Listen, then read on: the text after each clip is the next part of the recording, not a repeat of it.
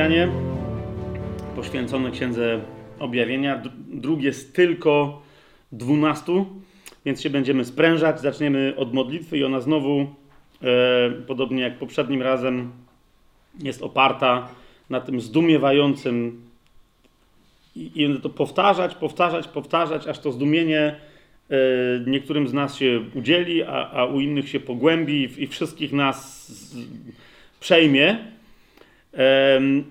Chodzi o, o, o, o, o, Kiedyś Chuck Missler powiedział, że, że to jest jedyna księga, która ma czelność e, sama o sobie, o czytaniu samej siebie, dać takie, taką obietnicę. Chodzi oczywiście o rozdział pierwszy Księgi Objawienia, e, trzeci werset. E, to on miał trochę takie zabawne powiedzenia, zwłaszcza na te, mnóstwo zabawnych powiedzeń i spostrzeżeń na temat księgi yy, objawienia, ale faktem jest, jeszcze raz to powtórzę, niech to nas to przejmie zdumieniem, że wiecie, mamy całą Biblię. E, czytanie całej Biblii przynosi pokój, może, może przynieść pokój, błogosławieństwo, radość, szczęście.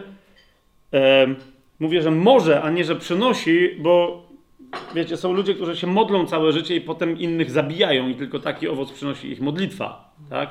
Modlitwa sama z siebie nie jest niczym dobrym, jeżeli e, nie jest modlitwą według Słowa Bożego i według woli Bożej.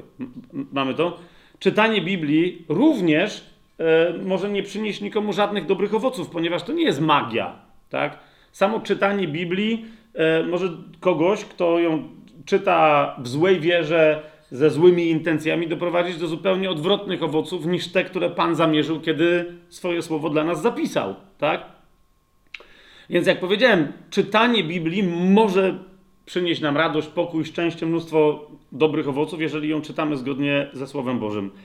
Ale nadal, rzeczywiście, Księga Objawienia jest jedyną, której czytanie, zwłaszcza czytanie na głos, a więc czytanie wspólne, więc takie czytanie, żeby inni też słyszeli to czytanie, a następnie takie życie, aby zachowywać to, co żeśmy z tej księgi wyczytali, ma gwarancję błogosławieństwa. To jest jeszcze raz pierwszy rozdział Księgi Objawienia, trzeci werset. Błogosławiony, Makarios, czyli szczęśliwy. Tak?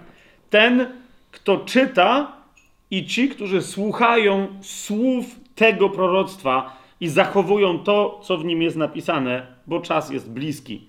Teraz zwróćcie uwagę, że jedna bardzo istotna rzecz. E, bo, bo, niektórzy mówią, tak, tak, tak, to e, no tak jak w, w Księdze Objawienia, jak w wielu innych są zachowane pewne wskazówki, jak mamy żyć, w rozumieniu wskazówek moralnych, etycznych, chrześcijańskich, jakichś w cudzysłowie przykazań. Nie? Ale zauważcie, e, to, to, ta obietnica mówi o czytaniu proroctwa i o zachowywaniu go. Tak? Zauważcie, jak żeśmy ostatnio mówili o Księdze Objawienia, o podejściu zwłaszcza preterystycznym, czyli że to tak naprawdę ta księga nie jest księgą proroctwa, e, jak samo to podejście pozbawia się z miejsca tego błogosławieństwa. Bo e, już nie wspomnę o tym, że, że niektórym to bardzo pasuje, ponieważ to jest udawane pseudonaukowe podejście do Biblii, pseudoteologiczne, pseudoduchowe, które koniec końców wiecie, bardzo pasuje na przykład stricte satanistom. Nie? Ponieważ jeżeli ktoś jest idiotą tak wielkim, żeby nazywać proroctwem coś, co nie jest proroctwem, ponieważ jest opisem nie tego, co się ma stać, ale tego, co się już stało, to jakby w to nam graj, mówią wszyscy wyznawcy szatana. Tak? Tak? Jeżeli mają do czynienia z takimi chrześcijańskimi idiotami. Lub też ludźmi, którzy się mają za chrześcijana, nawet nimi nie są, no, bo, bo takie dziwaczne rzeczy wyznają i w duchu im to nie przeszkadza. Nie? Więc ta księga mówi o czytaniu i słuchaniu e, czego? Słów tego proroctwa. Więc czytaniu tej księgi jako proroctwa, nie jako wyciąganiu z niej paru jakichś tam elementów, wskazówek moralnych czy etycznych. Zwłaszcza, że akurat gdy o takowe chodzi, to w tej księdze nie ma absolutnie niczego nowego. Nie? Jak dobrze się wczytać, to zauważcie, spróbujcie znaleźć nawet jakby takie fundamenty, jak nie wiem, miłujmy się nawzajem, czy jakieś takie wezwania. Spróbujcie to tu gdzieś znaleźć. Nie? Ta księga zakłada, yy, że, że będą ją czytać i będą jej słuchać ci, którzy żyją nauczaniem Chrystusa i nie trzeba go im przypominać. Tak? Dlatego cała pełna Ewangelia jest e, w zasadzie wygłoszona jako oczywistość, e, jest proklamacją wspólnej wiary w piątym i szóstym wersecie. O Jezusie jest powiedziane temu, który nas umiłował i obmył nas z naszych grzechów swoją krwią i uczynił nas królami i kapłanami dla Boga swojego Ojca. Jemu chwała i moc na wieki wieków. Amen. Tyle.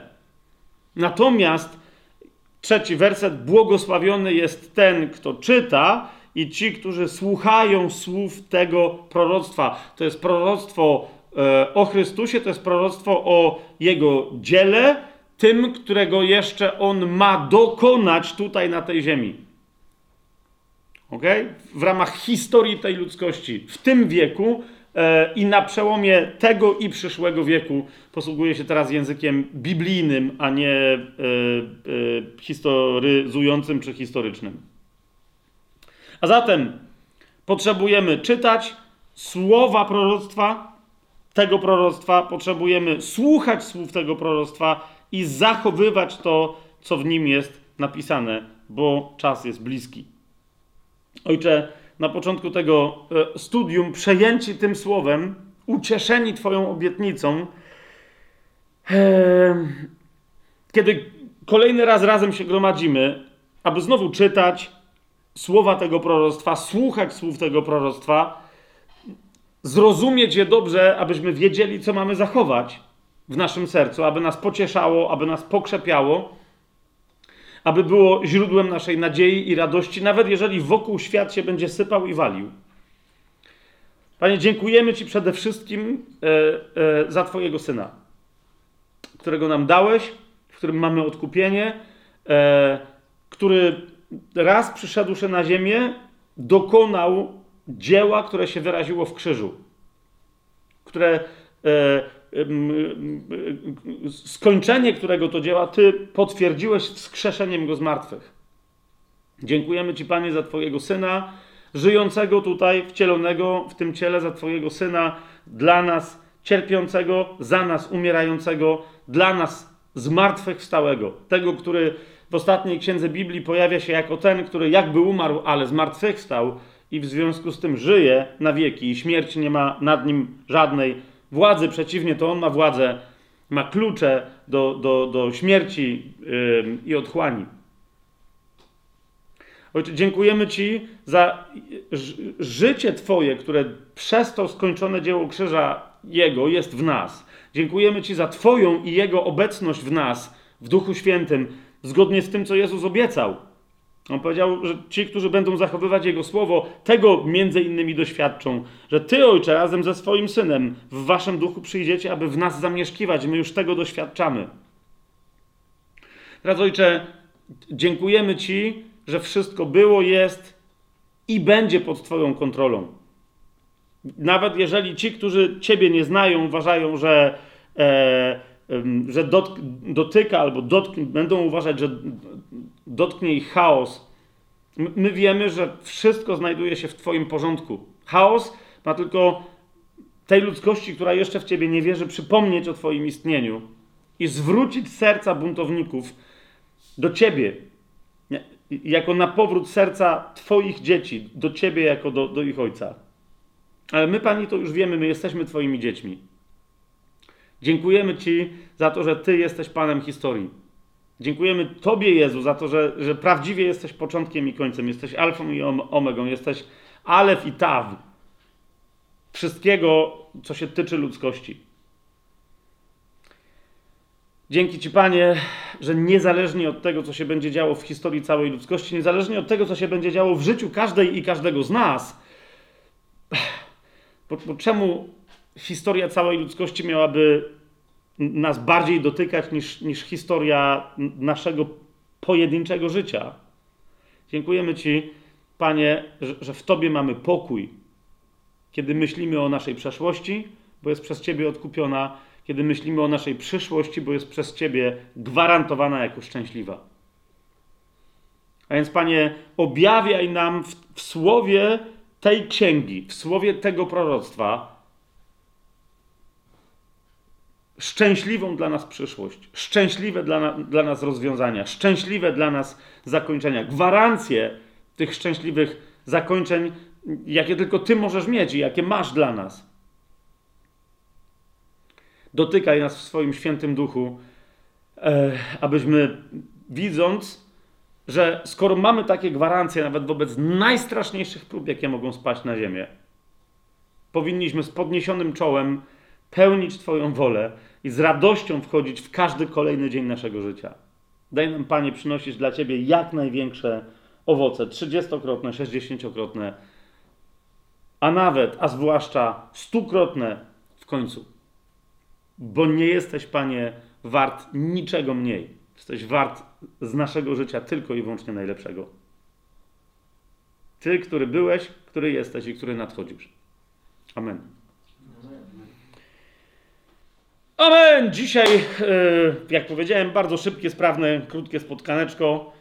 Takie troszeczkę przełamujące lody e, z poważnego studium biblijnego. Odpowiemy sobie dzisiaj tylko i wyłącznie na trzy proste pytania. Kto jest autorem Księgi Objawienia?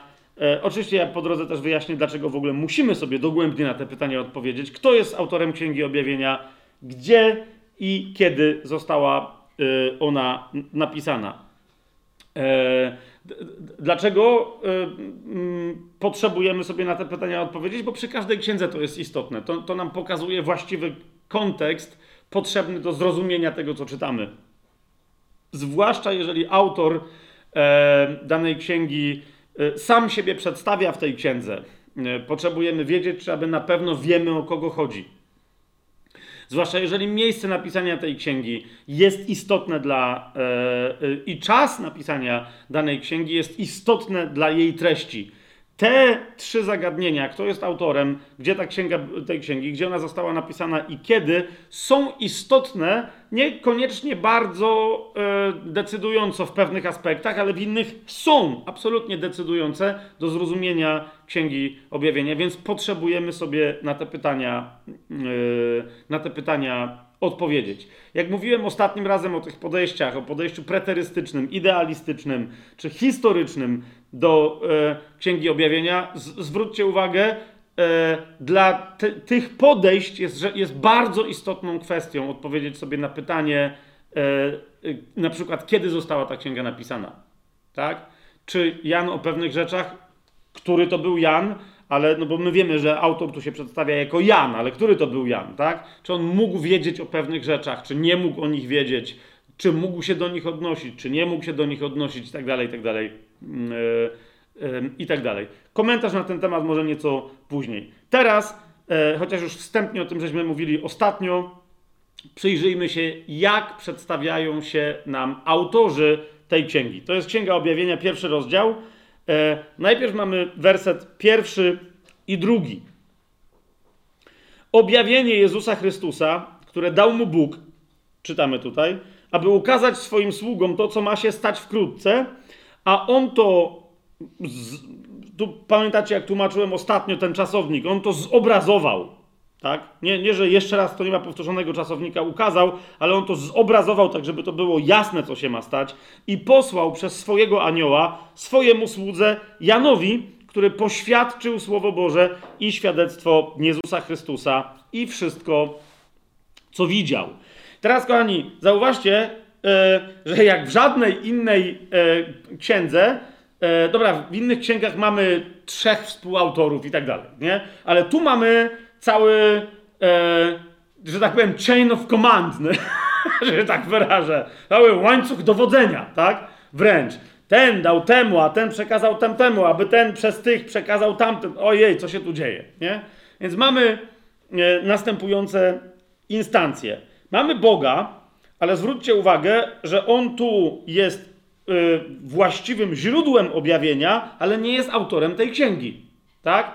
A więc mamy Boga, czyli Ojca, który jest źródłem objawienia. I teraz On to objawienie przekazuje Jezusowi Chrystusowi. Mamy wyraźnie napisane, że to jest objawienie Jezusa Chrystusa, które dał mu Bóg. Tak? Ja do tego sformułowania objawienie Jezusa Chrystusa jeszcze dzisiaj wrócę, ale na samym końcu tego naszego e, studium, więc jeżeli ktoś z Was by chciał, żebyśmy tu nieco głębiej się wgryźli, a ja tego teraz nie uczynię, miejcie trochę cierpliwości, zaczekajcie do końca dzisiaj, tak? Więc, ob, więc mamy objawienie, które Jezus otrzymał od Boga Ojca. Teraz On to objawienie sformułował w jakiś sposób i dał dosłownie posłańcowi, czyli listonoszowi, tak? Wynika z tekstu, z narracji całej Księgi Objawienia, że y, y, ta postać, która tu jest nazwana aniołem, angelos w języku greckim oznacza posłańca po prostu. I to niekoniecznie, rozumiecie, to niekoniecznie musi być istota duchowa, tak? Y, jest parę instancji w Biblii, kiedy tym tytułem jest nazwany y, człowiek, który jest przez innego posłany, jest angelosem, czyli jest posłańcem. Y, w innych miejscach jedna z osób boskich okazuje się być angelosem jakiegoś tam przesłania, czyli Bóg na przykład posyła swojego syna i on jest aniołem, on jest posłańcem. Jest to jasne, o, czym mówimy? Natomiast tu E, a my mówimy potocznie, nazywamy, nazywamy istoty duchowe, które nie są Bogiem i które nie są ludźmi, nazywamy wszystkie aniołami, tak? Troszeczkę bez związku z oryginalnym wyrazem, ale bo nie wszystkie istoty duchowe są posłańcami, rozumiecie? Istoty duchowe, na przykład cherubiny, z których się składa tron Boży, nie są żadnymi posłańcami, bo jakby ci mieli gdzieś latać, to by się tron rozpadł, tak? Więc oni y, w tym sensie, zauważcie, nie są żadnymi aniołami, nigdy nie wygląda na to, żeby, żeby nimi mieli być. Nie dostają funkcji listonoszowskich e, i nie są żadnymi kolporterami czegokolwiek. Tak? Y, mamy e, tych rodzajów istot duchowych w Biblii na różne sposoby opisanych. Jest mowa o serafinach, mamy mowę o posłużę się tym polskim tłumaczeniem, chociaż te, tłumacz, te właściwe wyrazy są zupełnie inne, ale może kiedy indziej sobie zrobimy biblijną angelologię, tak? Ale, ale przecież e, e, znane są nam określenia trony, moce, zwierzchności, władze. Rozumiecie? To nie są, to nie jest hierarchia wśród aniołów. To, to są określone wręcz gatunki, różne rodzaje istot duchowych. Nie? Tak jak mamy słonie, krowy, e, dzięcioły e, i delfiny, ok? To dokładnie, jakby to rozumiecie, to są wszystko zwierzęta, ale różne ich ym, gatunki, różne ich rodzaje. Dokładnie tak samo jest z istotami duchowymi, tak? To, to wszystko są istoty duchowe, które nie są Bogiem, nie są też ludźmi, bo są stricte duchowe, ale on, ich istnieją różne ich rodzaje yy, i gatunki. Biblia nam nieco E, nie, nie, do końca nam objawia pełną wiedzę na ten temat, ale nieco zdradza informacji na ten temat. Nie? Określenie więc anioł w tym wypadku na, wiecie, na jakąkolwiek istotę duchową jest nieadekwatne. Bo jeszcze raz powtarzam, anioł, angelos w języku greckim oznacza kogoś, kto jest posłany. I to, że w Biblii najczęściej Bóg posyła jakąś istotę duchową, to nie, znaczy, to nie znaczy, że wszystkie istoty duchowe są posłańcami. Po prostu. Ale w tym konkretnym przypadku mamy Boga Ojca jako źródło objawienia. Otrzymuje to objawienie Jezus i on formułuje to objawienie. Jakiegoś rodzaju sformułowanie, o tym za chwilę, on przekazuje listonoszowi, czyli posłańcowi, którym prawdopodobnie jest jakaś istota duchowa. Tak? I teraz, kochani, ja nie będę wnikać i proszę Was, żebyśmy. Y, po prostu, ja Wam od razu mówię, y, jest parę takich, takich sytuacji w Biblii, co do których się zastanawiam cały czas. Nie mam jeszcze odpowiedzi, ale jest parę takich sytuacji też w Biblii, co do których mam jasno. Y, jest, co do których jestem jasno ustosunkowany, mianowicie, że nie mam odpowiedzi i nie będę mieć. Tak?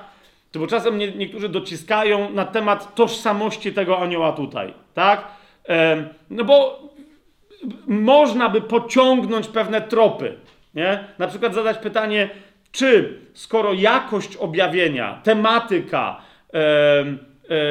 i tak dalej są tak bardzo tożsame e, w Księdze Objawienia z Księgą Daniela, to czy nie może to być ten sam anioł, który przychodził do Daniela, tak?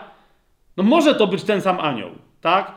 Z drugiej strony, jak się dobrze przyjrzysz, jaki anioł kiedy przychodził do Daniela, to jest pytanie, czy czasem, przynajmniej w jednej czy w drugiej instancji, nie był to sam Jezus nazwany posłańcem. Rozumiecie o co mi chodzi?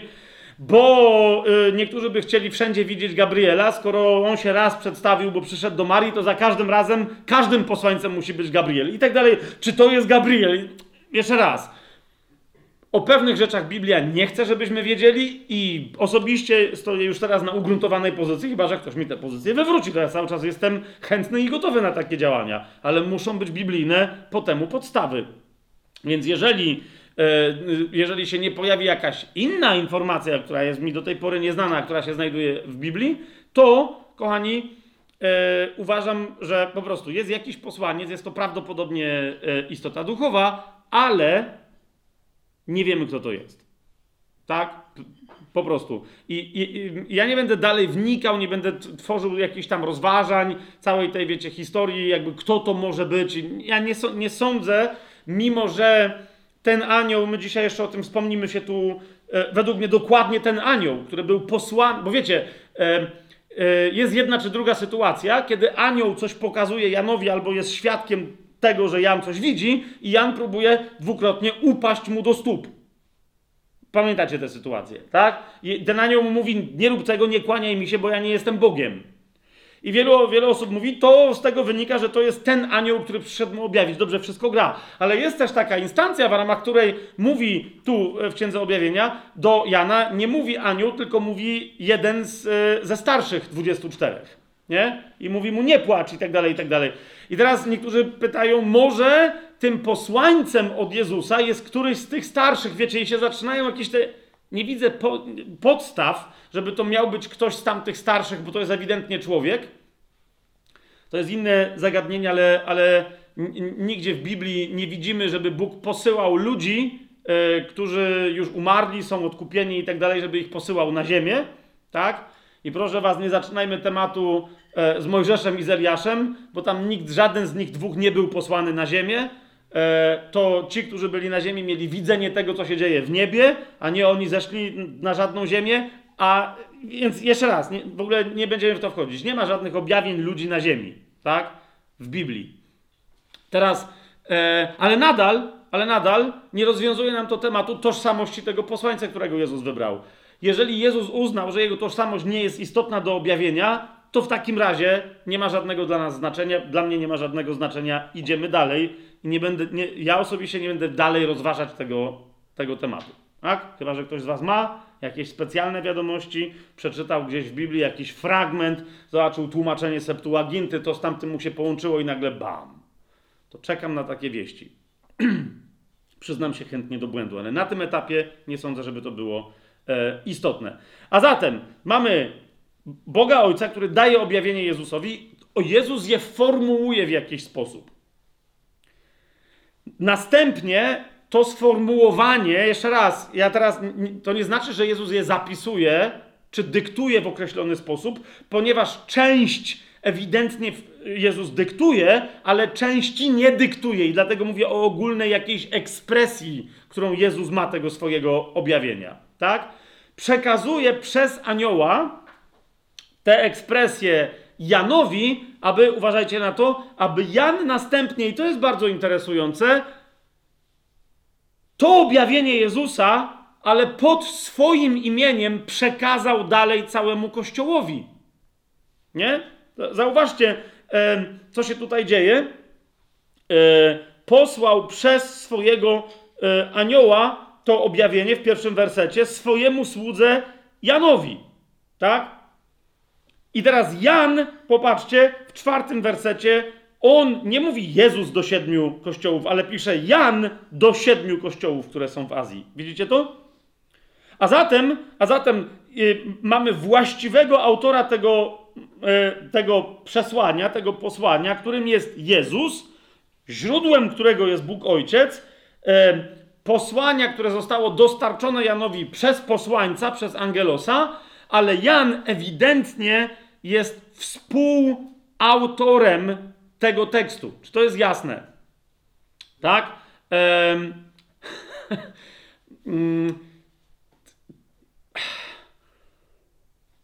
Teraz, no właśnie. E, Jan wręcz powiedziałbym, i zróbmy krok dalej, jest w ogóle autorem tego tekstu. Jezus natomiast jest autorem świadectwa tego tekstu. Teraz będzie, co ja teraz w ogóle gadam? Zauważcie, są pewne fragmenty, które Jezus dyktuje, tak? Popatrzcie, jak na przykład się zaczyna y, drugi rozdział. Tak? Do anioła kościoła w Efezie napisz. Tak? To jest konkretne słowo w słowo, to jest dokładnie to, e, to jest dokładnie to, co Jezus chce, żeby było napisane, słowo w słowo. Rozumiecie? Ale teraz zobaczcie chociażby e, 19 rozdział, 11 werset. Kto to mówi? Jan. Potem zobaczyłem niebo otwarte. I teraz opis tu, oczywiście on jest absolutnie słowo w słowo zgodny z tym, co Duch Święty chce, żeby było napisane. Rozumiecie, co mówię? Ale to jest tekst Jana, a nie Jezusa. Tak? E, to jest objawienie, które otrzymał Jezus i Jezus dzieli się tym objawieniem przez posłańca z Janem, a więc daje mu proroctwo, ale nie pod postacią tekstu, ale pod postacią wizji. Rozumiecie o co chodzi? W tym sensie Jezus jest właścicielem świadectwa, tak? Ale autorem opisu tego świadectwa jest Jan, ponieważ on otrzymuje od Jezusa to świadectwo tego, co się ma wydarzyć. Jezus mówi, to się wydarzy. Tak? Proszę bardzo. Co? I mógł mu napisać, tak jak do kościołów, pisał listy, ale zamiast tego mu pokazał. A więc tekst opisu tego, co zobaczył Jan, pochodzi od Jana, a nie od Jezusa. Dał mu w Duchu Świętym wolność, aby on opisał to, co widzi, tak jak on z Duchem Świętym, że tak powiem, pod mocą Ducha Świętego ustali. Jezus tam, zwróćcie uwagę, daje mu obraz, ale nie ingeruje w jego opis. Czy to jest jasne, co ja teraz mówię? Okej. Okay. Swoją drogą, za, zauważcie, e, że e, Słowo Boże nam poświadcza, że w pewnym sensie, zawsze jak pokorny jest Jezus, który otrzymuje objawienie od Ojca, nie? On je przekazuje przez anioła Janowi, a Jana zadaniem jest, popatrzcie co, on je przekazał przez swojego anioła, pierwszy, pierwszy rozdział, pierwszy werset, całe swoje objawienie przez swojego anioła swojemu słudze Janowi, który to Jan co robi? Poświadczył Słowo Boże. Ej, Zwróćcie uwagę, co się tu dzieje. Ja już teraz pomijam, że to jest jedyna księga, która wyraźnie mówi, że, a sama o sobie, że jest Słowem Bożym, natchnionym. Rozumiecie? Odlot, no nie? Ale kto to poświadczył? Jan! On sam jeden dostał takie prawo. Co się tu dzieje, tak? Poświadczył Słowo Boże i świadectwo Jezusa Chrystusa i wszystko, co widział. No masz. On poświadczył świadectwo Jezusa, co się tu wyprawia. Co się tu wyprawia, kochani? O tym, o tym za chwileczkę, czyli może za jakieś na przykład 3 godziny, zobaczymy. Nie? A, ale, ym, ale, ale to jest bardzo istotna kwestia.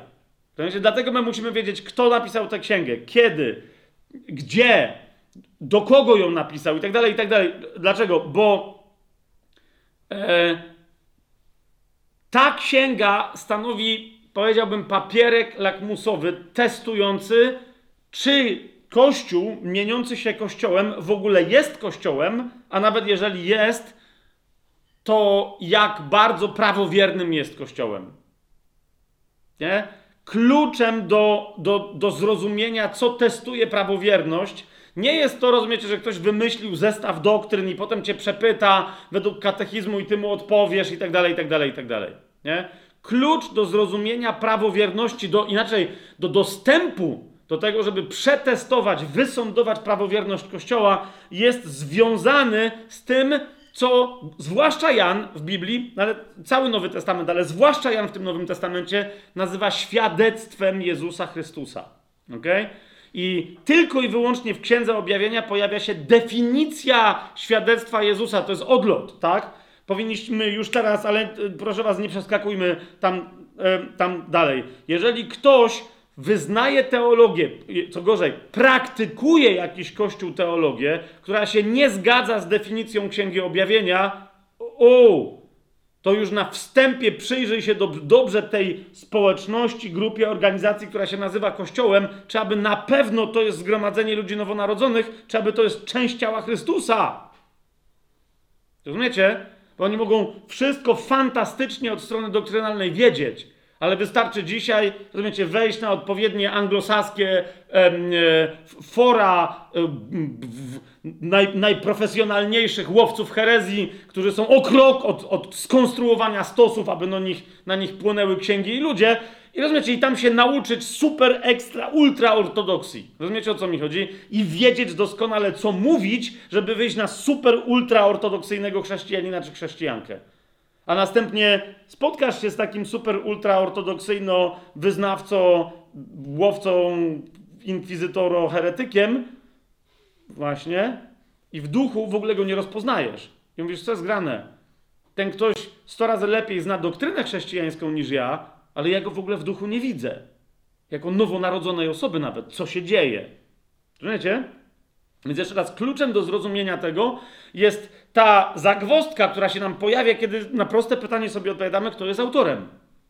Ok, autorem oczywiście objawienia i właścicielem objawienia księgi, tego, które, które, z którym przychodzi do nas Apokalipsa, jest Jezus. Ale autorem ludzkim, któremu to objawienie zostało powierzone, pisarzem tego objawienia jest Jan. Kochani, o konstrukcji tej księgi nie będziemy w ogóle dzisiaj mówić, o strukturze, ale zwracam waszą baczną uwagę na co? Że jak w każdej księdze y, innej, biblijnej, tak i w tej znajdziemy y, właściwy adres. Tak? Czyli, bo ona jest napisana, to jest co prawda księga prorocza, ale ona jest napisana jak, y, jak księga epistolarna, jak list. Tak? A więc adres znajdziemy w niej adres, kto jest nadawcą i kto jest odbiorcą. Tak? I kochani, e, nie dajmy się zmylić temu, e, co mamy napisane na początku, ponieważ ze względu na to, że to jest księga prorocza, e, mm, ona ma nieco inną strukturę niż typowy list, okay? i ona nie zaczyna się od adresu. Ona się zaczyna jak, jak powiedziałem to ostatnio, jeszcze będziemy o tym więcej kiedy indziej mówić, ona się zaczyna jako jedyna w zasadzie księga w Biblii od właściwego tytułu, a na pewno w Nowym Testamencie. Rozumiecie?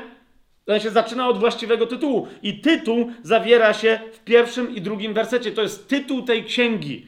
Ja rozumiem, e, że to nie jest e, dwudziestowieczny tytuł literacki, tak? Ale kiedyś dokładnie tak się tytułowało księgi. To jest tytuł. Tak? A więc ta księga zaczyna się od tytułu, to jest pierwszy i drugi werset. Tytuł miał być jednocześnie, e, rozumiecie, jakby takim, e, mówiąc językiem współczesnym dziennikarskim, lidem do, do całej reszty tekstu. Tak? A więc w tytule się miało zawierać w zasadzie wszystko, miało być streszczone, co następnie znajdziesz w księdze. Więc to jest tytuł. Potem to jest wyjątkowa księga, która zawiera błogosławieństwo, ma obietnicę błogosławieństwa, to jest trzeci werset. I kochani, Właściwy adres znajdujemy dopiero w czwartym wersecie. Kto jest nadawcą właściwym tego tekstu? Jan. Kto jest odbiorcą? Siedem kościołów Azji. Widzicie to?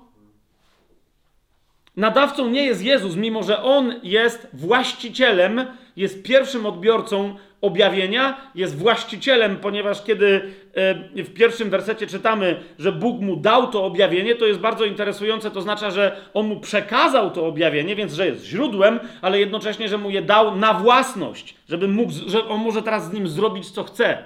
Rozumiecie? Ale to, że on jest właścicielem, nie oznacza, że jest właściwym autorem tej księgi. Więc znowu, jasne, że autorem każdej księgi w Biblii jest Duch Święty, jest, jest po prostu Bóg, bo wszystkie są pisane pod jego natchnieniem i nie ma ani pół słowa w Biblii, które by było napisane z woli ludzkiej. Jasne to jest? Zgadzamy się co do tego wszyscy?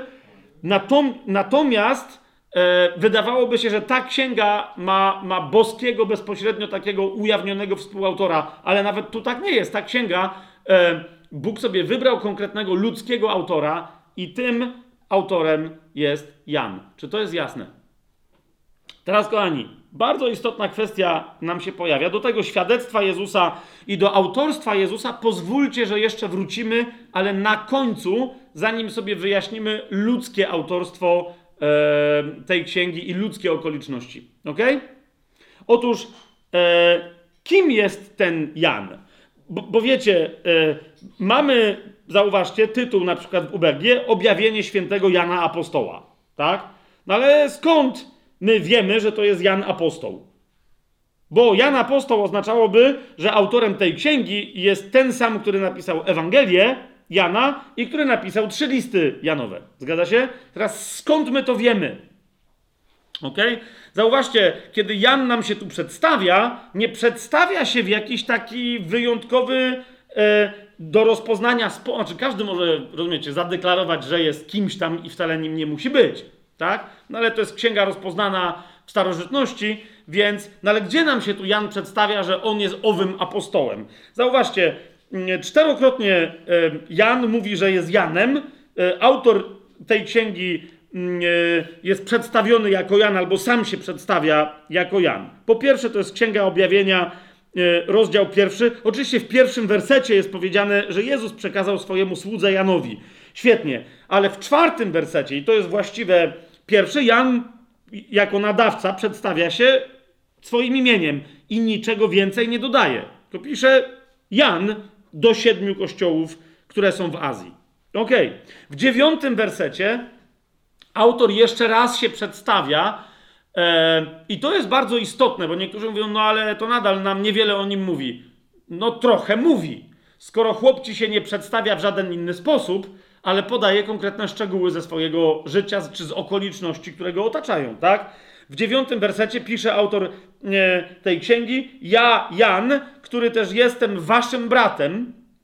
Teraz, dlaczego mówię, że to jest istotne? Bo do kogo on pisze? Co do nadawców nie będziemy, przepraszam, bo jeszcze to, to jest jeszcze jedno dzisiaj pytanie, ale nie będziemy w ogóle tego rozważać. Ono jest tak oczywiste, że jest nazbyt oczywiste. Kto jest odbiorcą tego listu? To jest siedem kościołów, tak? E, a cała nieoczywistość, dopiero o niej będziemy mówić następnym razem tak? Ale jeżeli ten Jan mówi, że jestem waszym bratem, to znaczy, że ma się za szczególnego brata siedmiu kościołów Azji. To musi być ktoś, kto jest związany e, swoim życiem, okolicznościami swojego życia z tamtym regionem. No zgodzicie się ze mną, tak? Zwłaszcza, że on mówi, jestem waszym bratem i konstrukcja grecka, waszym współuczestnikiem, tak? W czym? W ucisku, to jest istotne. To, były, e, to był czas, kiedy wszędzie tam chrześcijaństwo było uciskane. Tak? W Azji e, mniejszej, reprezentowanej w tym w tej księdze przez siedem konkretnych, konkretnie z, z nazwy miejscowości nazwanych kościołów. Jestem współuczestnikiem w ucisku i królestwie oraz w cierpliwości Jezusa Chrystusa. Byłem na wyspie zwanej Patmos z powodu Słowa Bożego i świadectwa Jezusa Chrystusa. E, kolejny raz pojawia się nam hasło świadectwo Jezusa. Zwróćcie uwagę, nawet w języku greckim ten sam wyraz. To samo złożenie, świadectwo Jezusa. Teraz chodzi o to, że on mówi: Znalazłem się na wyspie Patmos. E, skąd jest napisany ten list, będziemy o tym jeszcze później mówić, ale idzie o to, że to jest wciąż niedaleko od regionu siedmiu kościołów. Tak? Więc on cały czas mówi: Jestem niedaleko, czemu się tu znalazłem? No bo jestem współuczestnikiem w ucisku. Nie wszyscy zostali zesłani na wyspę Patmos, ale nawet z tego tekstu wynika, że to jest człowiek o imieniu Jan, który w wyniku ucisku, prześladowania, jakie spadło na tamte kościoły, był jednym z tych, który został e, wysłany, deportowany do, na wyspę więzienie, na wyspę Patmos. Tak? E, na rodzaj. E, mm, do, do, do czegoś w rodzaju, nazwalibyśmy to dzisiaj, obozu pracy, obozu koncentracyjnego, tak? Jak zobaczycie sobie, jak, jak wygląda, bo ta wyspa nadal istnieje, tak? I w nie, niespecjalnie zmienionym stanie. To nie jest jakaś wielka wyspa na bodaj Morzu Egejskim, z tego co. No ale wiecie, tam w Grecji, e, tam Grecja, Turcja, te wszystkie to tam tych wysp jest, wiecie, usiane jak, jak, jak piegi na twarzy pięknej Słowianki. Więc to, tego jest mnóstwo. Ta wyspa nie jest duża, to jest, to jest tak, że niektórzy się śmieją, że to jest takie, e, takie starożytne Alcatraz, no nie? Ale ja wiem, nigdy tam nie byłem, ale widziałem też zdjęcia innych wysp i tam prawie każda wygląda jak starożytny Alcatraz, więc jakby nie wiem, czemu ta miałaby być. Myślę zresztą, że chrześcijanie wtedy, jak dotrzemy, co to był za czas, oni byli zsyłani nie tylko na tą wyspę.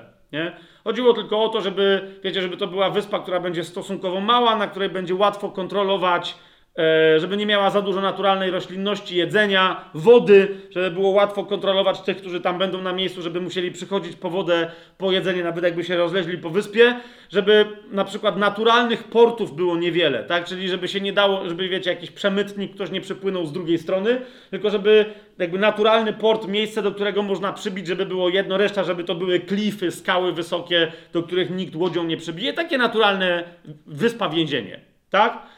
Więc Patmos to było coś takiego i teraz ten Jan mówi, no, jestem uczestnikiem takiego e, prześladowania. Gdzie nam jeszcze się przedstawia? Zobaczmy e, Księgę Objawienia 21 rozdział. Oczywiście jest wiele miejsc, takich jak w 21 rozdziale, w pierwszym wersecie, w których autor tej księgi mówi o sobie: Zobaczyłem nowe y, niebo i nową ziemię. W innych miejscach mówi: Zobaczyłem coś.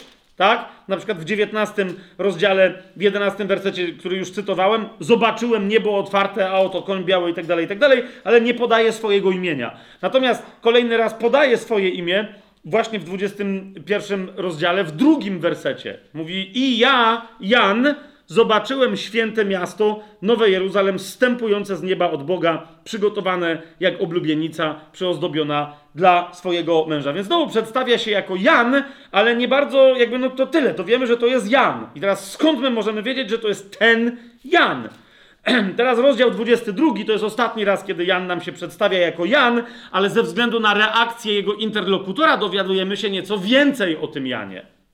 Otóż w 22 rozdziale, jak go sobie otworzymy, w wersetach 8 i 9, czytamy następujący tekst. Ja, Jan, widziałem to wszystko i słyszałem. O, kolejna bardzo istotna rzecz. Nie wszystkie rzeczy, które Jan nam opisuje, to są rzeczy, które widział. Niektóre słyszał. Niektóre i widział, i słyszał, a niektóre tylko słyszał. Zwróćcie uwagę, że zanim coś zobaczył Jan, na przykład w pierwszym rozdziale, najpierw usłyszał, potem się odwrócił i zobaczył. Nie? To jest bardzo istotne, żebyśmy czytając tę księgę rozróżnili fragmenty, w których on nie, nic nie widzi, albo niewyraźnie widzi, albo nie jest pewny, co widzi, natomiast wie, co słyszy. Rozumiecie? Słyszę na przykład pieśń i nie bardzo wie do, do końca, jak ona jest śpiewana, przez kogo, dla kogo, ale wie, jaki jest tekst na przykład tej, tej pieśni. Tak? Ale to tak na marginesie. I teraz on mówi tak: Ja, Jan, widziałem to wszystko i słyszałem. A gdy usłyszałem i zobaczyłem, upadłem do nóg anioła, który mi to pokazywał, aby oddać mu pokłon. Widzicie, to jest prawda, no wszystko na to wskazuje, że to jest anioł, ten, którego Jezus wysłał, żeby mu pewne rzeczy przekazać. Widzicie, pewne rzeczy mu podyktował, a pewne rzeczy mu pokazał naocznie. Jasne to jest? To jest ten anioł. I teraz on mu upada do nóg, a ten anioł zdradza nam nieco więcej na temat tożsamości tego Jana. Zobaczcie. On, ale on powiedział do mnie: Nie rób tego, bo jestem sługą z tobą, uwaga, i twoimi braćmi, prorokami i z tymi, którzy zachowują słowa tej księgi. Bogu oddaj pokłon. O, bardzo interesujące. Ponieważ autor tej księgi jest nazwany prorokiem w sensie służby proroczej. Rozumiecie o co chodzi? Nie jest nazwany apostołem, zwróćcie uwagę. Nie jest nazwany ewangelistą, nie jest nazwany pasterzem, nie jest nazwany absolutnie, tylko mówi mu wyraźnie: Jestem sługą z tobą i twoimi braćmi prorokami. To jest mowa, e, tu się nie wiecie, w Nowym Testamencie się nie da pomylić. Tak? Kościół jest założony na fundamencie apostołów i proroków. I tu ten autor jest nazwany prorokiem. E, Swoją drogą, swoją drogą, e, w dziewiętnastym rozdziale mamy podobną sytuację. E, w dziesiątym wersecie, kiedy to Jan pada również do, do stóp anioła, upadłem mu do nóg, to macie 19 rozdział, 10 werset, upadłem mu do nóg, aby oddać mu pokłon, lecz powiedział mi, Teraz zwróćcie uwagę, jeżeli to, co mu tu mówi tutaj, co mu mówi anioł, jest paralelne, równoległe z tym, co za chwilę mu powie w 22 rozdziale, to zobaczcie, jakie jest znaczenie tego, kto to jest prorok. To jest mianowicie dziesiąty. Przepraszam was najmocniej. Coś mi na gardle siadło. to jest dziesiąty werset. Upadłem mu do nóg aby oddać mu pokłon, ale powiedział mi: Nie rób tego, bo jestem sługą razem z tobą i twoimi braćmi, którzy mają świadectwo Jezusa. Wow! Zobaczcie 22 rozdział, 9 werset. Jestem sługą z tobą i twoimi braćmi, prorokami. A tu mówi z tymi, którzy mają świadectwo Jezusa. Więc tu niektórzy powiadają, nie chodzi o proroków. Na pewno, bo zobaczcie dalej, w 19 rozdziale, w 10 wersecie. Bogu oddaj pokłon, mówi anioł do Jana, bowiem świadectwem Jezusa jest duch proroctwa. Bum! Jeżeli nie rozumiecie, co się tu dzieje, albo może kiedyś rozumieliście, albo myślicie, że rozumiecie, albo myślimy, że rozumiemy, to wiecie, ta myśl musi nas przejąć. Dlaczego? Ponieważ ktoś, kto ma świadectwo Jezusa, to jest ktoś, kto jest chrześcijaninem lub ktoś, kto jest chrześcijanką. Zgadza się? Nie ma chrześcijanina, który by nie. Rozumiecie? Który by nie. Jak można być chrześcijaninem, nie mając świadectwa Jezusa? Ale teraz świadectwo Jezusa wyraża się duchem proroctwa. Słowem, chrześcijanin albo jest prorokiem, albo chrześcijanka jest prorokinią, w sensie szerokim i ogólnym, albo nie jest wierzącą w ogóle osobą. Rozumiecie? Każda wierząca osoba ma świadectwo Chrystusa, które się musi wyrazić duchem proroctwa. Oczywiście on się wyraża na różne sposoby, to niekoniecznie znaczy, że teraz mamy lata, gdzie każdy każdemu mówić, co się stanie pojutrze, albo zdradzać komuś informacje na temat tego, jakie, jak, jakie będą numery w lotku, czy tego typu historie. Chociaż niektórzy by mogli wreszcie zajrzeć w przyszłość i dopomóc Kościołowi. tak? Ale Kościół, który się nie może wylegitymować duchem proroctwa, w najlepszym razie jest już kościołem podejrzanym. Rozumiecie? Chrześcijaństwo, które nie może się wylegitymować duchem proroctwa. Teraz zauważcie, co się dzieje z wszystkimi wyznawcami cesacjonizmu, którzy mówią, nie, nie, to wygasło, w sensie, ale co wygasło? W sensie świadectwo Jezusa wygasło? Znaczy, jak znowu zatoczyliśmy koło, wróciliśmy w to samo miejsce. Co? Wiedzę można mieć, nie, nie będąc w ogóle nowonarodzoną osobą, ale nie da się mieć ducha proroczego. Teraz dalej. Duch proroczy nie jest duchem wróżebnym, on jest duchem, który to jest Duch Święty, który świadczy o Jezusie, ale nadal na sposób proroczy, nie na sposób intelektualny. Czy to jest jasne, co ja mówię? Jeżeli to jest niejasne, będzie, będzie się to rozjaśniać w trakcie Księgi Objawienia. Więc rozumiesz, jeżeli masz chrześcijaństwo, które teologię, nurt chrześcijański, który, który mówi, wszystko się już wypełniło, nie ma niczego nadprzyrodzonego, e, to musi też tą teologią dotknąć prorokowania i proroctw, wtedy prawdopodobnie taki nurt odrzuci księgę proroczą, każdą księgę proroczą w Nowym Testamencie, w całej Biblii, także w Starym Testamencie, która wciąż mówi o rzeczach, które się jeszcze nie wydarzyły. Obróci to w już dokonaną historię, w symboliczną alegorię, w coś tam, jeszcze raz, to może wynikać, rozumiecie, ze złej tradycji teologicznej. Nie oskarżajmy nikogo za szybko, czy to jest jasne? Ale z drugiej strony nie puszczajmy tego płazem, bo nie mamy już na to czasu, żeby się bawić, rozumiecie, w to, że każdy ma prawo do dowolnej interpretacji, bo nie ma. Dlaczego? Bo w tym wypadku nie, nie, to nie jest, ale nie osądzaj, ale to jest twój obowiązek, ponieważ masz sprawdzić, czy ktoś, kto się podaje za brata i siostrę, czy organizacja, która się podaje za, za społeczność braci i sióstr, czy ma świadectwo Chrystusa, bo jeżeli nie ma, to jest pytanie, to, to co się dzieje?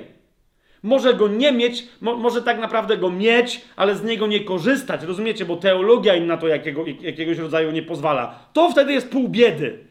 Ale jeżeli zobaczysz, że tam nie ma, że teologia jest niewłaściwa, ale następnie zobaczysz, że nie tylko teologia, ale, ale i praktyki żadnej nie ma, nie ma żadnego głodu w tym konkretnym człowieku czy w tych ludziach ducha proroczego, poznania głębi Chrystusa, rozumiesz, to to zaczyna być dosyć klarownym dowodem na to, że masz do czynienia z chrześcijaństwem pseudo, intelektualnym, tradycyjnym, wynikającym z jakiejś historii życia jakichś ludzi, ale że nie masz do czynienia z kościołem ludzi nowonarodzonych. A przynajmniej z kościołem zarządzanym przez ludzi nowonarodzonych. Ja już oczywiście pomijam, że kościół prawdziwy nie jest w ogóle zarządzany, ale to na razie sobie zostawmy na boku, w momencie, kiedy rozumiemy, że duch proroczy e, jest świadectwem Jezusa i odwrotnie, to to jednocześnie, jak, jak dobrze przemyślimy, zwróćcie uwagę na to, między innymi dobre zrozumienie tej prawdy otwierać nagle oczy na to, że w Kościele nie może być władzy. I teraz, jeżeli was zaskoczyłem tym, co teraz powiedziałem, to nie będę teraz tego rozwijać, ale jeszcze raz przemyślcie to dobrze, tak? E, albo to, albo władza w Kościele pseudoautorytety, rządzenie e, ludźmi przez innych ludzi i tak dalej. I tak dalej. No ale jeszcze raz, e, więc żeśmy troszeczkę rozwiązali temat. Teraz zauważcie, wrócimy, skoro już o tym powiedziałem, gdzie do pierwszego rozdziału. Dlaczego człowiek może poświadczyć świadectwo Jezusa? Ponieważ jedynym świadkiem, który wszystko poświadcza, jest duch prawdy. Tak? Więc jeżeli ten duch operuje w nas tak samo jak w Jezusie, a w nas operuje nie w pojedynczych ludziach, którzy mogą twierdzić, że ja mam lepiej Ducha Świętego niż wy, tylko on operuje w kościele jako takim, to rozumiecie, jeżeli ktoś przychodzi i mówi, ja mam świadectwo, że to jest Słowo Boże, to mi powiedział duch, to czemu on ma prawo to powiedzieć? Ponieważ wie, że Kościół, który ma tego samego ducha, będzie to samo wiedział, bo Duch Święty, jeżeli daje jednemu świadectwo, to daje całemu Kościołowi świadectwo. Tak? Dlatego proroków rozpoznaje Kościół, a nie prorocy mają przewodzić Kościołowi. Jeszcze raz, zwłaszcza na to, co przed chwilą powiedziałem, o tym, że świadectwem Jezusa jest duch proroctwa i że dlatego właśnie w Kościele nie może ktoś rządzić. Apostołowie nie są od tego, żeby rządzić, ale żeby służyć. Prorocy nie są od tego, żeby rządzić, bo wiedzą lepiej. Czemu? Ponieważ to, czy oni wiedzą lepiej, kto weryfikuje? Kościół! Więc dlaczego? Rozumiecie, o co mi idzie? Wszyscy nawzajem się weryfikujemy, wszyscy nawzajem przed sobą odpowiadamy. Ale zauważcie, jaką odpowiedzialność demonstruje nam Księga mm, e, Objawienia i jaką, jaki autorytet, e, który ma Kościół. To Kościół rozpoznaje Słowo Boże, to Kościół rozpoznaje, że coś jest świadectwem Chrystusa przez to, że ma Ducha Bożego. I kiedy ktoś wie, że mówi do kościoła, którego słucha w duchu i mówi w imieniu kościoła, który przemawia w duchu, wtedy może powiedzieć, że jest kimś, kto zweryfikował Słowo Boże. Zobaczcie pierwszy rozdział, e, drugi werset. Jan, który poświadczył Słowo Boże i świadectwo Jezusa Chrystusa i wszystko to, co widział. Jak on to poświadczył? Mówiąc to kościołowi, który na to odpowiedział Amen. A nie, że on powiedział i tak jest. I teraz wszyscy shut up i słuchać. To, to nie o to chodzi w ogóle w tym miejscu. Rozumiecie o co idzie? To jest świadectwo zweryfikowane przez Kościół, w Kościele, dla Kościoła. Tak? Ale teraz wróćmy, kochani, do pytania, no bo jak już to mamy wyjaśnione, więc zobaczcie, podobnie jak w przypadku Ewangelii Jana, Księga Objawienia, również jakby mamy konkretnego pisarza, który bierze odpowiedzialność za te słowa, ale ciałem, które to weryfikuje, jest Kościół. On pisze do Kościoła, ale jednocześnie poddaje się Kościołowi i dlatego mówi, my jako Kościół wiemy, że to jest Słowo Boże. Dlatego też Kościół tak prominentną rolę odgrywa w Księdze Objawienia, tak? I, i jak w żadnej innej księdze jest jednoznacznie pokazany jako żona Jezusa, tak? Ale nadal niektórzy, wiecie, to się zaczęło, historia podważania kto napisał, gdzie był, kiedy to zrobił, Księgę Objawienia i tak dalej, i tak zaczyna się w trzecim, pod koniec trzeciego wieku, na początku czwartego wieku, czyli w momencie, kiedy do cesarzy rzymskich dociera, że z chrześcijaństwem sobie nie poradzą, a całkiem możliwe, że byłoby to dobre narzędzie, żeby w nowy sposób e, manipulować ludźmi, więc nagle mówią, zróbmy se z naszej starodawnej rzymskiej religii teraz nową odmianę, którą nazwiemy chrześcijaństwem. Nie? I teraz, kiedy się to pojawiło, jednym z największych problemów, jak się domyślacie, dla Imperium Rzymskiego była Księga Objawienia w ramach tej religii, którą chcieli sobie zrobić. Ponieważ wszyscy chrześcijanie wiedzieli, hej, ta księga należy do kanonu, no ale jeżeli imperator rzymski, jeden, drugi, trzeci, naraz w pewnym momencie trzech, jak pamiętacie, bo się kłócili, ten miał wschód, tamten miał zachód, a jeden twierdził, że jest wejściem do wszystkiego i tak dalej, i tak dalej, w każdym razie, jak zaczęli kombinować, to wszystko byli w stanie wytłumaczyć alegorycznie, jakkolwiek, ale Księga Objawienia stanowiła pewien problem.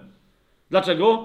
No bo wyraźnie mówiła, że po pierwsze Jezus ma władzę nad wszystkimi królami, a nie, że oni mają władzę przez Niego daną, delegowaną i że oni są jakimiś zastępcami na ziemi.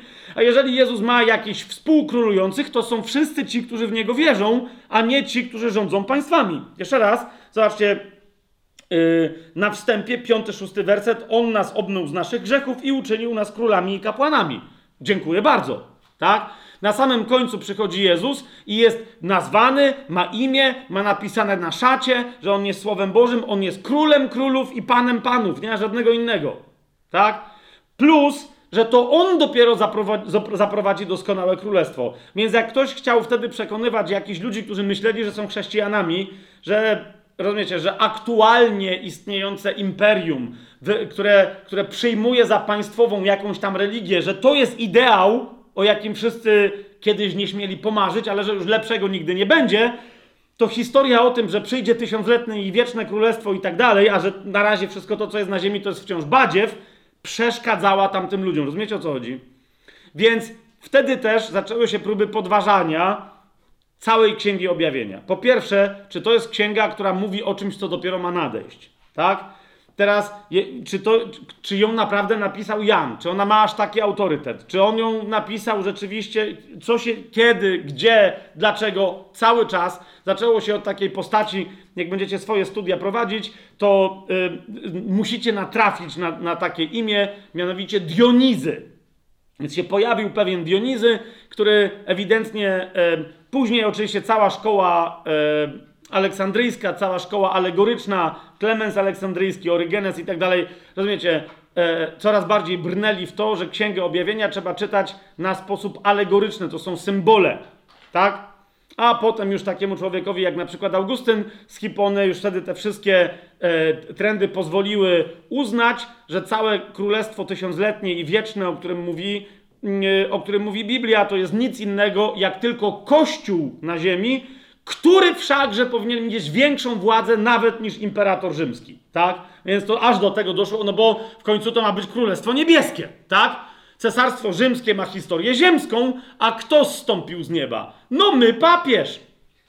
Więc dokładnie e, e, państwo Boże, takie dzieło napisał Augustyn z Hippony Civitas Dei, to dokładnie do tego zmierzało. Kościół jest owym królestwem niebieskim, które już jest na ziemi i dokładnie każde proroctwo Biblii mówi dokładnie o tym, jakim cudem e, na ziemi, e, jakim cudem na ziemi jest Kościół. No, okej, okay, a co z tym diabłem, który miał być na łańcuchu?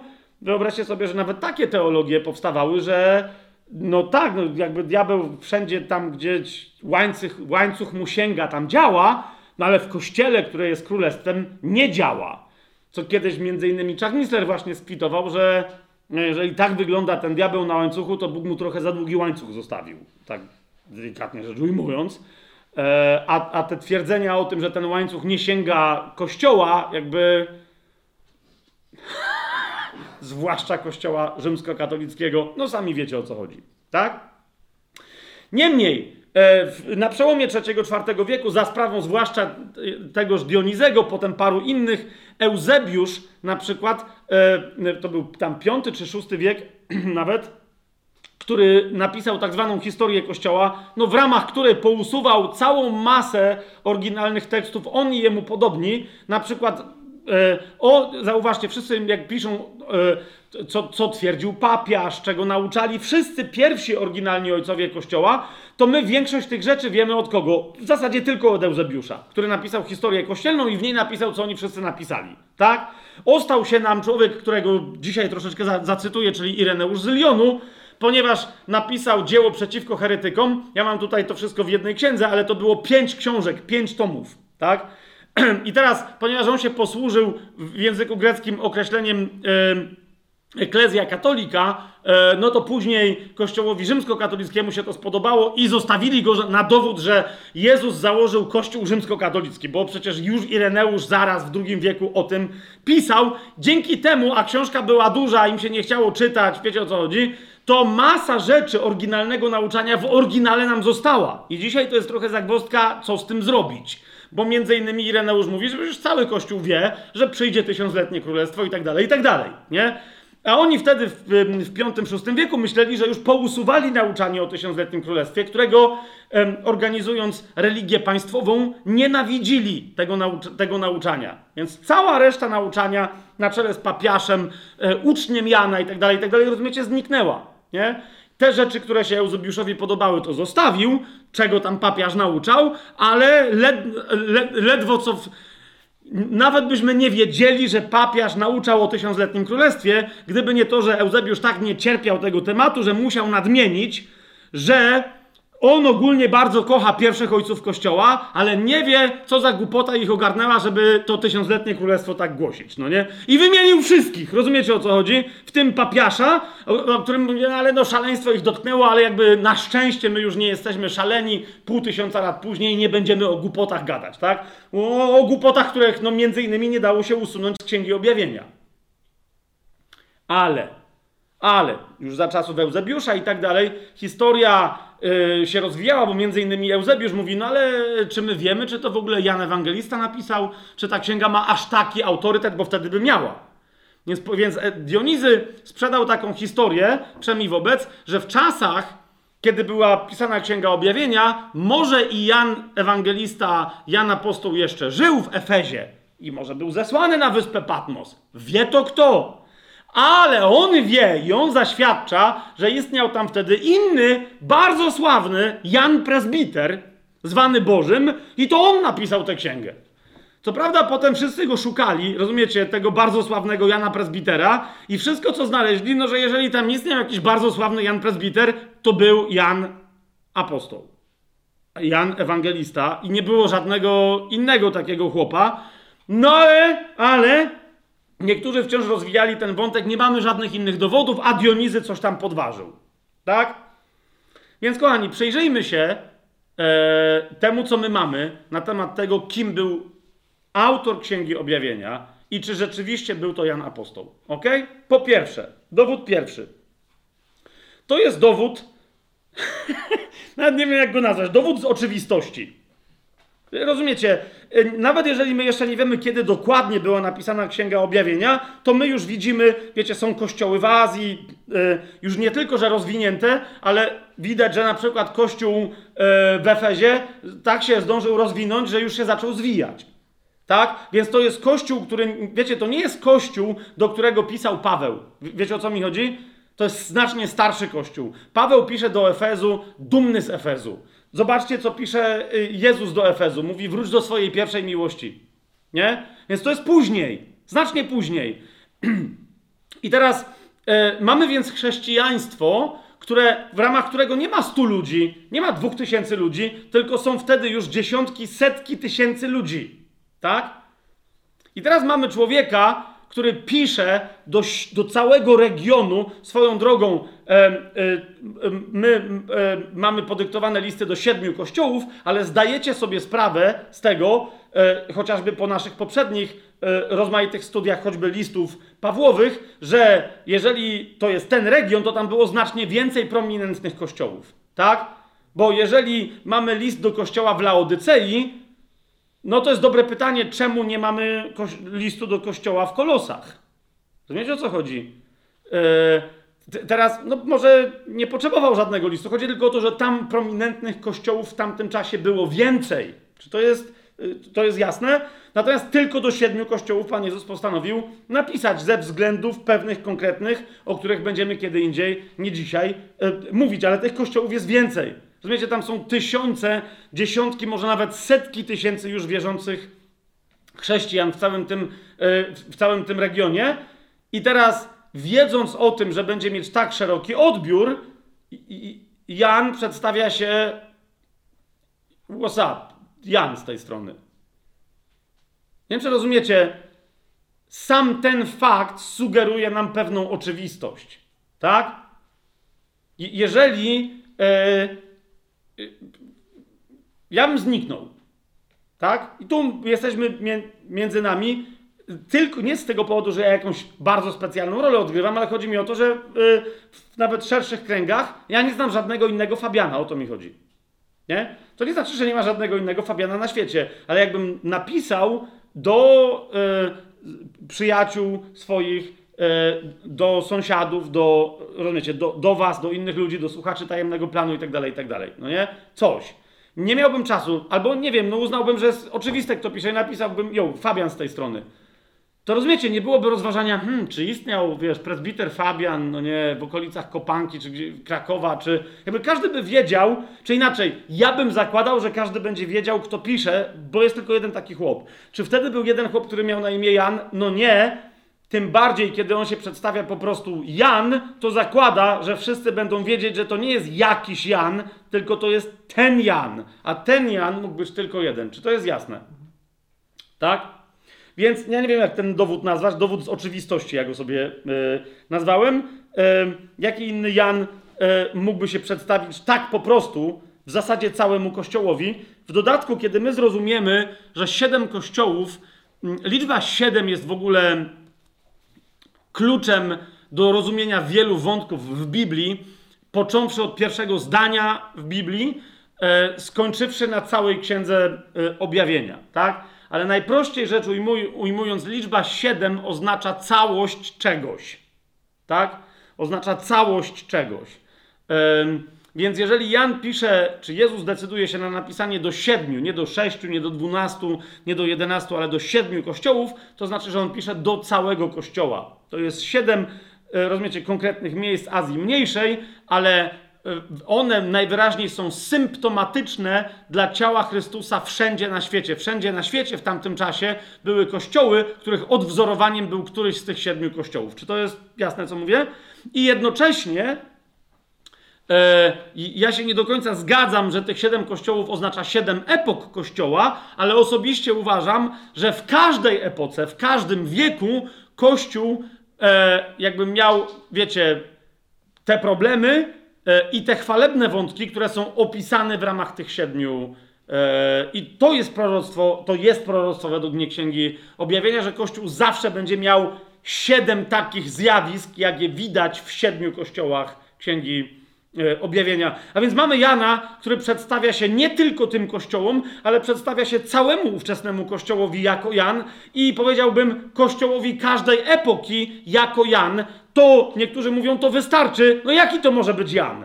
Tak? Jeżeli jesteś kościołem XVI wieku, XXI wieku, X wieku, kościołem biblijnym, który zna Słowo Boże i przychodzi ci ktoś i mówi, jo, tu Jan z tej strony, to o kim jako pierwszym pomyślisz?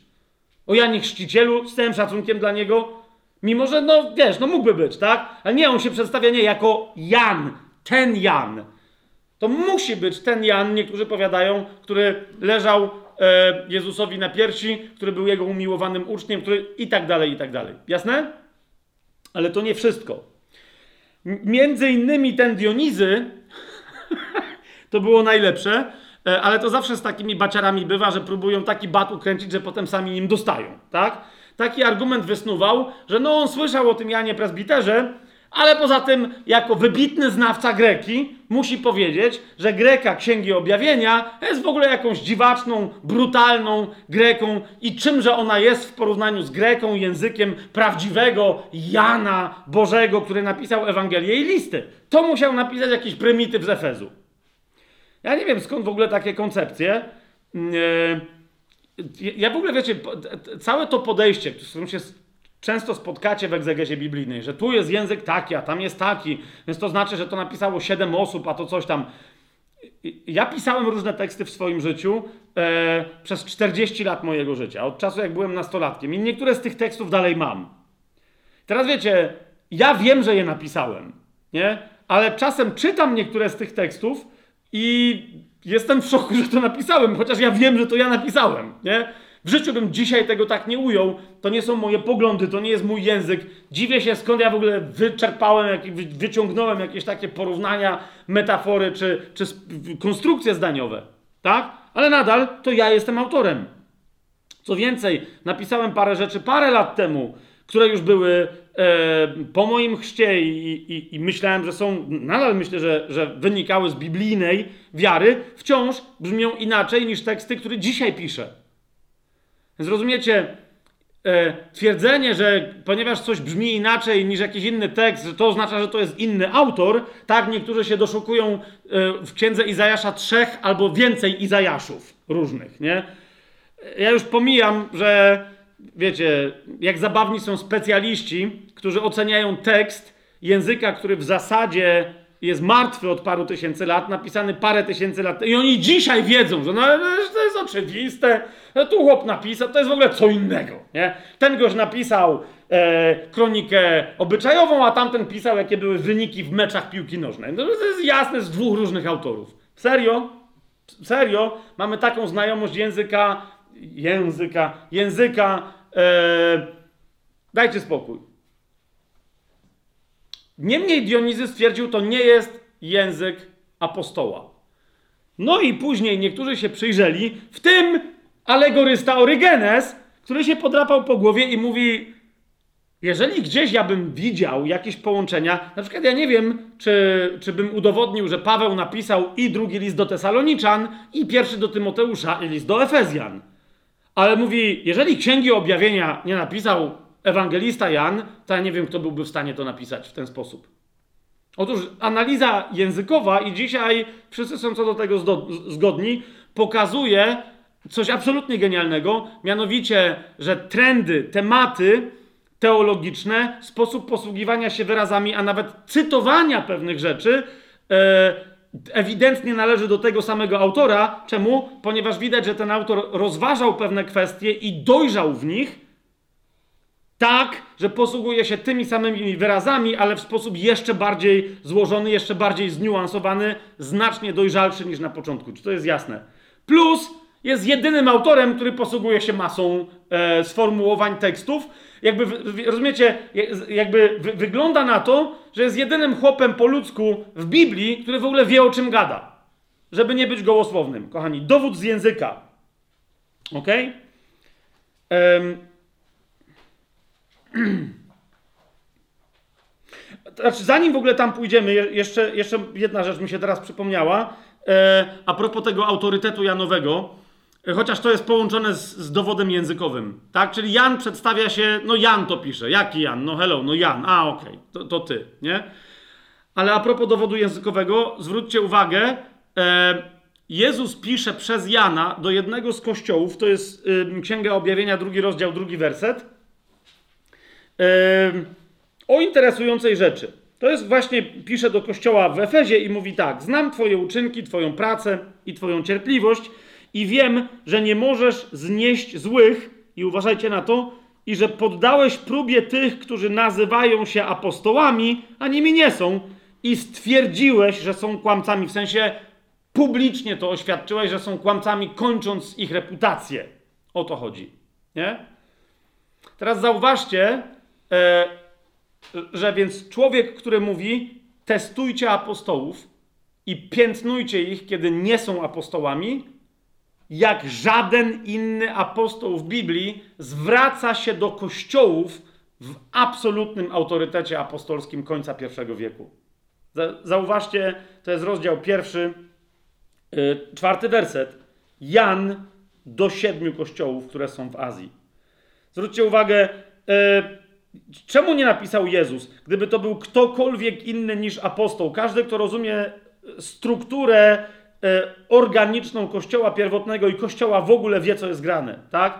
Kościół jest zbudowany na skalę Jezusa Chrystusa, amen? Ale pośrednikiem, że się tak wyrażę, strukturalnym między całym ciałem, całą budowlą Kościoła Chrystusowego, ciałem Chrystusa, a, fundament, a, a skałą, która stanowi podstawę wszystkiego, jest fundament, o którym na przykład list do Efezjan, ale nie tylko mówi, że fundamentem jest, kto? Apostołowie i prorocy. Zgadza się? Kościół jest zbudowa zbudowany na fundamencie apostołów i proroków. Musimy skakać do listu do Efezjan? Nie, nie musimy, wszyscy wiedzą, gdzie to jest e, e, napisane. I teraz rozumiecie, w związku z tym, jeżeli przekaz do całego Kościoła ma Chrystus sam we własnej osobie, zobaczcie pierwszy rozdział, pierwszy werset, objawienie Jezusa, które mu dał Bóg, ok? Ale dla kogo? Żeby je przekazać Jego sługom.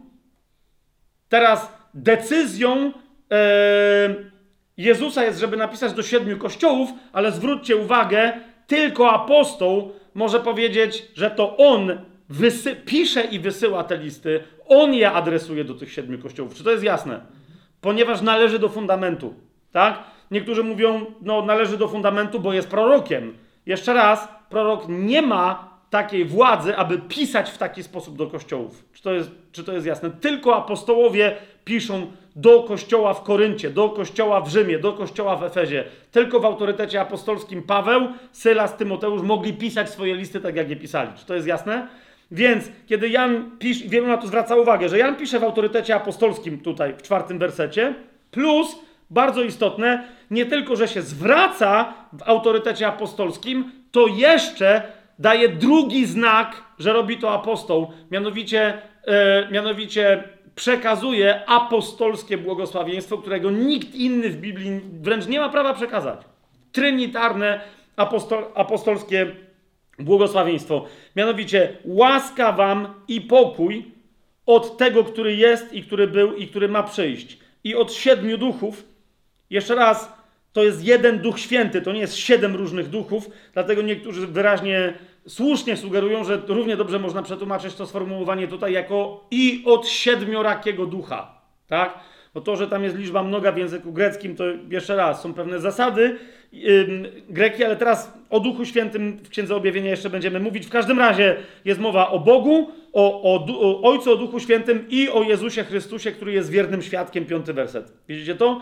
Teraz przykładem takiego właśnie e, e, apostolskiego błogosławieństwa niech będzie chociażby drugi list do Koryntian, 13 rozdział, 14 werset. Zauważcie, e, oczywiście to nie jest słowo w słowo, ale chodzi mi o to, że to jest ta sama struktura, to samo sformułowanie. Łaska Pana Jezusa Chrystusa, miłość Boga i wspólnota Ducha Świętego z wami wszystkimi. Amen. Widzicie to? Również zwróćcie uwagę, e, że e, ma trynitarną strukturę to błogosławieństwo, łaska wam i pokój od tego, który jest i który był i tak dalej. E, tak samo się zaczyna przekazanie łaski i pokoju. To, to jest coś, co robi apostoł w całym Nowym Testamencie. Każdy apostoł. Dwa, struktura jest trynitarna. Trzy, kończy się, kończy się wyraźnym podkreśleniem amen. Nie? To, jest, to jest formuła tak? I również tutaj ta, to się kończy e, ta formuła temu, który nas umiłował i tak dalej. Jemu chwała i moc na wieki wieków. Amen. Nie? A więc wersety 4, 5, 6 niektórzy powiadają, to jest dowód autorytetu apostolskiego tego Jana, który tu pisze. Mamy jasność? Niemniej, e, przejdźmy do e, stricte dowodu ze e, słownictwa. Okay? E, zwróćcie uwagę, e, otwórzmy sobie Ewangelię Jana, my tak do tego przywykliśmy, że rzadko kiedy zwracamy na to uwagę. Nie? E, I nam się wydaje, że to jest oczywiste, że wszyscy w Biblii nazywają e, Jezusa Słowem Bożym. Ale zauważcie, że tak nie jest. Ok? To, gdybyśmy nie mieli Ewangelii Jana, to, nie, to, to, to wiecie, to nazywanie go Logos Tuteu nie, nie byłoby takim oczywistym czymkolwiek. Zresztą nadal, mimo że mamy Ewangelię Jana, to nadal nie jest zbyt oczywiste. Tak? Tylko i wyłącznie Jan e, ośmiela się mówić, ponieważ ma objawienie, na bazie którego wie, co to znaczy, że Jezus jest Słowem. I drugą osobę Trójcy Świętej nazywa nie Jezusem, nie Synem Bożym, ale w pierwszej kolejności Logosem Boga. Ewangelia Jana, rozdział pierwszy, werset e, pierwszy. Na początku było Słowo, a Słowo było u Boga i Bogiem było to Słowo. Jasne? To, to, nie jest słowo Boga, należące do Boga, ale to jest słowo, które jest Boże, bo jest Bogiem. Tak? I teraz czternasty werset. A to właśnie słowo stało się ciałem i zamieszkało pośród nas. I widzieliśmy Jego chwałę, chwałę y, y, jako jednorodzonego od Ojca. Słowo pełne łaski i prawdy. Okej? Okay? Słowo pełne łaski i prawdy. Znowu nawiasem mówiąc, kiedy byśmy mieli, kiedy będziecie mieli jakieś rozmowy z katolikami, e, którzy e, na przykład na temat tego, jak to jakaś Matka Boska, ponoć mama Pana Jezusa e, była jakoś tam łaski pełna i że ponoć to w Biblii jest napisane, nie absolutnie ani pół słowa na ten temat. Mamy osoby, które, które są, mamy konkretną osobę, która jest nazwana łaski pełną i to jest Jezus, tak? To jest jedno, to jest jedno z tych miejsc. Są inni, którzy są pełni e, łaski, ducha, wiary i tak dalej, i tak ale nigdy nie ma sformułowania, które by taką rzecz stanowiło na temat e, Marii. To jest po prostu niewłaściwe tłumaczenie tam słowa, które się przy e, okazji jej osoby pojawia, ale ono nie oznacza łaski pełna. Słowo Boże było pełne łaski e, i prawdy. I teraz zobaczcie, pierwszy list Jana, piąty rozdział, siódmy werset. Znowu o, oczywiście w pierwszym liście Jana, w pierwszym rozdziale, e, widzimy w pierwszym wersecie, w pierwszym rozdziale i w pierwszym wersecie e, również, że Jezusa on nazywa słowem, nie tyle słowem Bożym, co w tym wypadku słowem życia, a więc, że nazywa cały czas Jezusa konsekwentnie słowem i tylko on w taki sposób, ale zobaczmy e, piąty rozdział pierwszego listu Janowego, werset siódmy, czytamy E, tą sławną, e, dla niektórych niesławną, ale ci nas nie interesują, formułę trinitarną w tym miejscu u Jana. Trzej bowiem świadczą w niebie Ojciec, Słowo i Duch Święty, a ci trzej są jedno. Okay? Znowu mamy Słowo. Tak?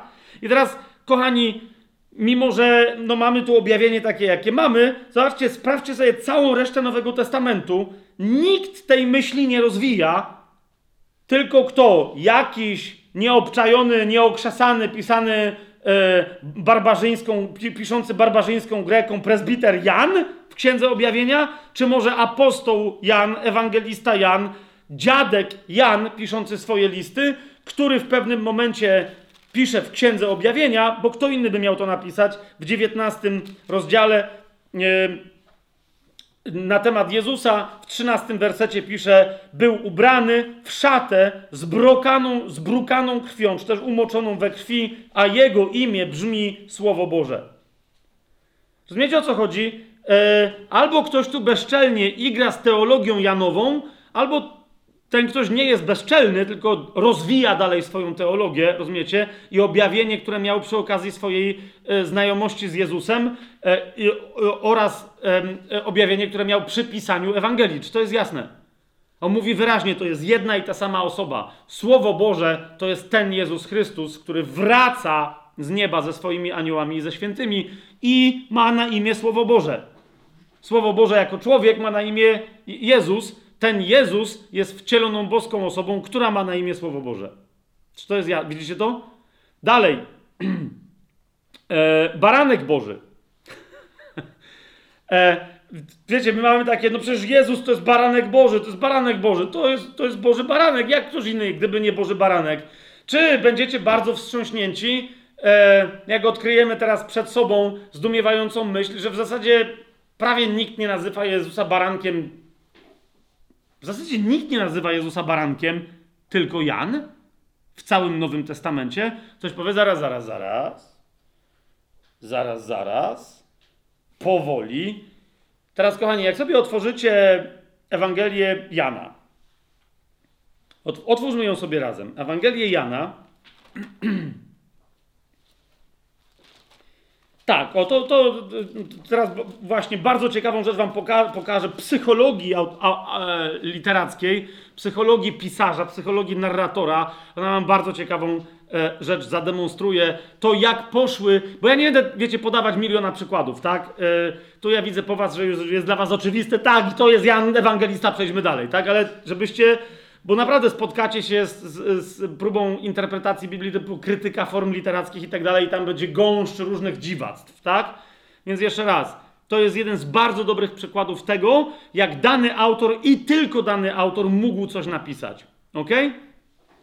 Otóż, kochani, w, pierwszy, w Ewangelii Jana, w pierwszym rozdziale, w 20 e, sławnym, e, 29 sławnym wersecie czytamy: Nazajutrz Jan to nie był Jan Ewangelista, tylko Jan Chrzciciel, tak? Zobaczył Jezusa przychodzącego do niego i powiedział: Oto baranek Boży, który gładzi grzech świata. Jest? I drugi raz Jan Ewangelista pisze, że padło dokładnie to sformułowanie, pojawił się ten tytuł pod adresem Jezusa. W tym samym rozdziale, w 36 wersecie, znowu Jan Chrzciciel zobaczył Jezusa ale już obok Jana Chrzciciela stał Jan Ewangelista, tak? Między innymi. I teraz, gdy zobaczył Jezusa przechodzącego, powiedział znowu: Oto baranek Boży. Teraz, kochani, jeżeli macie pod ręką e, internety, komórki, e, komputery, e, tam te swoje tablety, te wszystkie historie, to możecie z dowolnej konkordancji skorzystać i zobaczcie bardzo interesującą rzecz. Mianowicie, zobaczcie sobie, jakim słowem jest nazwany tutaj Jezus. Ok? Jakim słowem po grecku? Otóż Jezus tu nie jest nazwany barankiem. Z całym szacunkiem dla wszystkich tłumaczy, ale jest tu nazwany amnos, co oznacza barana rzeźnego, albo też baranka przeznaczonego na ofiarę. To jest baran rzeźny, tak? Baran Boży przeznaczony na zabicie, przeznaczony na złożenie w ofierze. Czy to jest jasne? I teraz, kochani, jak sobie sprawdzicie, ja teraz nie pamiętam, no on, ten wyraz pewnie się pojawił, nie wiem, dwa, może trzy razy, nie pamiętam teraz tego, bo to nie było dla mnie istotne, w Ewangelii Jana i on potem jeszcze się ze dwa, trzy razy gdzieś pojawia, w tym na pewno się pojawia u Piotra, y, z tego co pamiętam w pierwszym liście, tak? Ale to jest tyle. Nie wiem, czy zauważy, to jest tyle. Zaraz, a gdzie jest baranek Boży z Księgi Objawienia? Daba, daba, dam, bam, bam. Czyli zaraz, czyli baranek Boży z Księgi Objawienia to nie jest ten baranek. Znaczy, to jest ten baranek, ale widzicie, Zobacz, teraz wam coś pokażę. Ja jak to mówię, po prostu z włosy mi stają dęba na głowie, tak? Jak Duch Święty prowadził Jana i to tylko Jan mógł to rozumiecie. On usłyszał od Jana Chrzciciela, to jest baran Boży, przeznaczony na zabicie. To jest człowiek, który jak baran e, paschalny będzie złożony, e, będzie złożony w ofierze. Otóż, kochani, istnieje inne określenie i to dosłownie, to, to oznacza barana. On, to może być młody baran, ale to jest baran. Rozumiecie? To jest baran Boży. Tylko wiecie, jakby to brzmiało, jakby ktoś przetłumaczył, to jest baran Boży. Tak teraz po polsku. Okej. Okay. Niemniej w języku greckim od słowa, no to jest długie przejście, tak? Ale w każdym razie związane z tym mamy inne określenie i ono oznacza dosłownie baranka, czyli małego barana, jagniątko e, męskie. I ten e, wyraz to jest arnion. Okay? Nie wiem, czy słyszycie, e, jak to w ogóle brzmi tak? E, nawet po grecku, arnion, to, to jest baranek. I teraz, gdzie się pojawia po raz pierwszy to słowo? Żeby nie rzec, że jedyny, uważajcie na to, poza księgą objawienia. W Ewangelii Jana. Ale gdzie?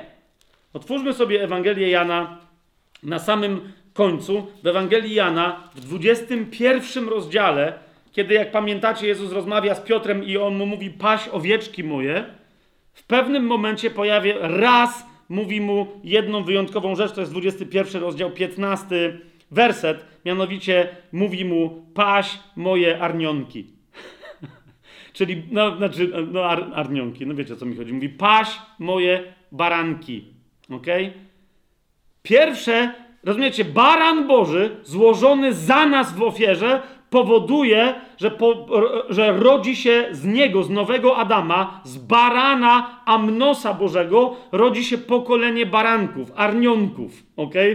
E, I on mówi, paś moje arnionki, bo to jest liczba mnoga od tego arnion. Rozumiecie? I nie pojawia się w ogóle, uważajcie na to, bo teraz to będzie sensacja, aż dopóki Jezus nie objawia się Janowi w księdze objawienia, nie jest mu pokazany jako arnion Boży, nie, rozumiecie, nie jako amnos, nie ten, który ma być złożony, bo on już był, on z martwych, rozumiecie, on był złożony jako baran rzeźny, ale z martwych stał jako niewinny baraneczek, jako baraniątko, jako jagniaczek, nie wiem jak to nazwać, rozumiecie o co chodzi? A więc lew Judy, potężny, zwycięski lew Judy, Nigdy nie był baranem rzeźnym, ale, ale jest zmartwychwstałym baraneczkiem, jest zmartwychwstałym arnionkiem. I teraz obczajcie, to czemu my w związku z tym mamy tak, ja to sobie policzyłem, to aż tu mam w notatkach, pierwszy raz to słowo, oczywiście w odniesieniu do Jezusa, pojawia się w Księdze Objawienia, oczywiście w piątym rozdziale, w szóstym e, wersecie. Jak go sobie e, otworzymy, no to zobaczcie, co to jest tak? To jest Księga Objawienia, piąty rozdział, szósty werset. I zobaczyłem, a oto między tronem i czterema stworzeniami i między starszymi stał baranek, jakby zabity, który miał siedem rogów i siedmioro oczu, które są siedmiorakim duchem Boga posłanym na, na całą ziemię. Ale kto to jest? Piąty werset. Tenże lew z pokolenia Judy, korzeń Dawida. Widzicie to? Nie? Czyli on jest ogłoszony, nie płacz, w y, piątym rozdziale, piątym wersecie, zwyciężył lew z pokolenia Judy, korzeń Dawida, aby otworzyć księgę i złamać jej pieczęci. I ten szuka, mówi, to gdzie jest ten lew? I widzi kogo? Arnionka, który wychodzi i mówi, to ja jestem, hello. Taka moc. I teraz, kochani, pojawia się pierwszy raz określenie na Jezusa, tu, na Jezusa. W Księdze Objawienia, tutaj, piąty rozdział, szósty werset, ostatni raz pojawia się w 22 rozdziale, e, w wersecie trzecim. I nie będzie już żadnego przekleństwa, lecz będzie w nim, czyli e, w mieście niebieskim, będzie w nim tron Boga i baranka, a jego słudzy będą mu służyć. Tak? Będzie tron Arnionka tam, ale teraz, kochani, policzyłem to sobie dokładnie, żeby wam to przekazać. Więc rozumiecie, na określenie Jezusa ten wyraz nie pojawia się nigdzie, tylko w Księdze Objawienia.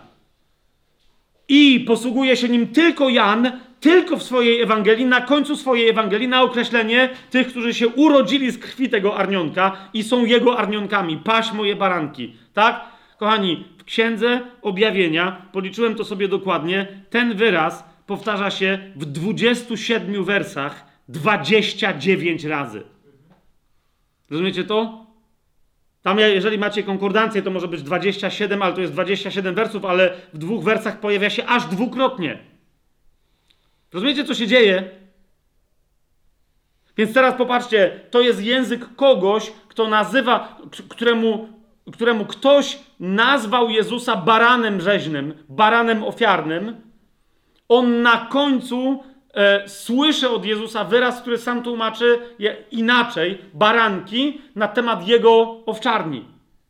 A potem, rozumiecie, on sam wraca i ośmiela się nazywać niegdysiejszego barana, który już jest zabity, teraz arnionem, barankiem Boga. Rozumiecie o co mi chodzi? Teraz powiedzcie mi, nieokrzesany, jakiś niedouczony, ledwo bredzący e, e, Greką, e, turecką e, presbiter, jakiś Jan, miał, wiecie o co, no wiecie o co mi chodzi, tak? Wielu ludzi, którzy się zajmują psychologią pisania, mówią, ej, weźcie się, weźcie się, no, weźcie się. E, popatrzcie na przykład, e, e, jeszcze, jeszcze podam wam inny przykład, jak, jak postrzeganie e, proroctw, e, jak śmiały jest, jak, tylko jeden autor może być tak śmiały, żeby samemu zacytować dany fragment proroctwa w dwóch różnych kontekstach. Ten ktoś musi być apostołem i jednocześnie musi być prorokiem, żeby wiedział, że to jest spójne. Mamy na przykład takie proroctwo e, w księdze Zachariasza, jeżeli sobie zechcecie ją razem ze mną otworzyć, e, oczywiście tyczące się wiemy czego, to jest księga Zachariasza, 12 rozdział, 10 werset. To jest jedno z tych proroctw starotestamentowych, które się jeszcze nie wypełniło. To jest jeden z takich przykładów. Tak? I wyleje na dom Dawida i na mieszkańców Jerozolimy ducha łaski i modlitwy. I teraz mamy to zdanie: będą patrzeć na mnie, którego przebili, i będą go opłakiwać, jak się opłakuje jedynaka. E, raz interesujące jest, że to mówi Jahwe, i on mówi, że będą patrzeć na mnie, i jednocześnie mówi, który byłem w trzeciej osobie i w tej trzeciej osobie mnie przebili i mnie w tej trzeciej osobie będą opłakiwać. Rozumiecie? To jest proroctwo, które mówi, że Jezus jest Bogiem, e, ale teraz to zostawiam, tylko mi będą patrzeć na mnie, którego przebili. Tak? I teraz, kochani, zobaczcie. Jan Ewangelista cytuje to proroctwo i mówi, że ono się wypełniło w określony sposób. To jest Ewangelia Jana 19 rozdział, 30 Yy, yy, od 35 wersetu. Jezus umiera na krzyżu, przebijają mu bok. I od 35 wersetu Jan mówi: A ten, który to widział, świadczy o tym, a jego świadectwo jest prawdziwe i on wie, że mówi prawdę, abyście wy wierzyli. Stało się to bowiem, ta cała śmierć i tak dalej, rozumiecie, w taki sposób, jak to się stało, aby się wypełniło pismo, żadna jego kość nie będzie złamana. Dlatego nie łamali mu kości, tylko po prostu Duch Boży zmusił tego, który był za to odpowiedzialny, żeby go przebić. On nie łamał jego kości. I uwaga, i znowu w innym miejscu pismo mówi: ujrzą tego, którego przebili. Widzicie to? Teraz po pierwsze, ale zaraz. Ale Zachariasz nie o tym mówi. On mówi o tym, że kiedy stąpi duch łaski i modlitwy, to, co tu w ogóle Jan wyprawia? Nie wiem, czy kiedykolwiek na to zwróciliście uwagę. On mówi, zaraz, zaraz. Zauważcie, on mówi, w tym momencie już stąpił duch łaski i modlitwy na dom Dawida. Zwróćcie uwagę. Pierwsi, którzy się tu nawrócili, poza oczywiście setnikiem, to byli Żydzi. Rozumiecie, stoi tam Jan, stoi tam matka Jezusa, wiecie co, stoją inne kobiety i tak dalej. Ten duch zaczął się rozlewać i on przez długi czas tutaj rozlewał się tylko i wyłącznie po Żydach. Mam, mamy jasność co do tego? Ale to nie jest ten moment ostatecznego wylania. Tak? W związku z tym, kiedy się zwraca do ostatecznych czasów, kto, na litość boską, kto, jeżeli nie ten sam autor, to co wtedy pisze? Otwórzmy sobie księgę nie, objawienia. To jest w księdze objawienia y, rzecz jasna, bo o tym mówiliśmy też ostatnio. Pierwszy rozdział, siódmy werset. Jan mówi o Jezusie, oto przychodzi z obłokami i ujrzy go wszelkie oko, także ci, którzy go przebili i będą lamentować przed nim wszystkie plemiona ziemi. Tak, amen. Widzicie to? to, to cytuję ten sam fragment, ty, ale zauważcie, on wie, że jedno zastosowanie tego fragmentu w jednym momencie nie przeczy drugiemu. Jest tylko proroczym. Tylko apostoł, prorok ma prawo coś takiego zrobić i, i, i, i ma prawo wie, pokazać nam spójność, że tak się prorokuje. Jest pierwszy plan wypełnienia proroctwa Bożego i ostateczny plan wypełnienia proroctwa Bożego. Amen? Mamy to? Więc kochani, to jest druga rzecz. Dowody Dionizy twierdził, że nie mógł napisać. Teraz ja nie będę nawet w to wchodzić, jak wiele wątków, konstrukcji zdaniowych, treści, tematów i tak dalej. Zobaczcie sobie na duże tematy, na przykład yy, wody życia. Tylko w Ewangelii Jana, zobaczcie, ile mówi o wodzie życia. Kobieto, ja ci dam wody, której jak spróbujesz, nie będziesz więcej pragnąć. Jeżeli ktoś z was jest spragniony, niech przyjdzie do mnie i pije. Woda życia, cały czas jest woda życia w Ewangelii Jana. I zobaczcie, jak wraca jej wątek w zasadzie tylko i wyłącznie w Księdze Objawienia. Wraca rozwinięty. Tak? Skąd ta woda życia wypływa? Co ona robi? Jakie jest jej, jakie jest, jaka jest jej natura? Jakie jest jej zadanie? Masa tego rodzaju wątków, które znajdziemy tylko i wyłącznie u Jana, ale co jest bardzo interesujące, Księga Objawienia, każdy z wątków Jana, Ewangelii Jana, rozwija. Widać, że autor e, Księgi Objawienia jest tym samym autorem, e, co Ewangelii Jana, tylko dojrzalszym, który ma głębsze objawienie. Rozumiecie, o co mi idzie? E, nie to, że ma głębsze przemyślenia, bo to są rzeczy, których się nie da przemyśleć. Po prostu skądś wie więcej. Mamy to? Mamy to? I teraz niektórzy mówią, to wystarczy. To jest ewangelista Jan. Okej. Okay. Ale teraz, a propos manipulacji historycznych, sięgnijmy sobie jeszcze po dowód z historii. Ok? A propos tego, bo rozumiecie, w trzecim czy czwartym wieku jakiś tam Dionizy, pseudo szmandorapogagita, że go tak nazwę, e, niby hebraita, e, znawca, on nie wiedział, że kiedyś będzie internet. Myślał, e, że jak mu ktoś powiedział, że spoko, usunęliśmy już wszystko, co by świadczyło naprzeciw, to wymyślał jakieś tam swoje historie. No ale potem ktoś wynalazł jakieś źródło. Okazało się, że w jakiejś piwnicy jeszcze coś. Ktoś, za duża książka była, nie doczytał, na przykład Ireneusza. No i Dionizy nie wiedział, że wymyśla jakąś koncepcję, ale zaraz obok niego leży książka, której nie czytał.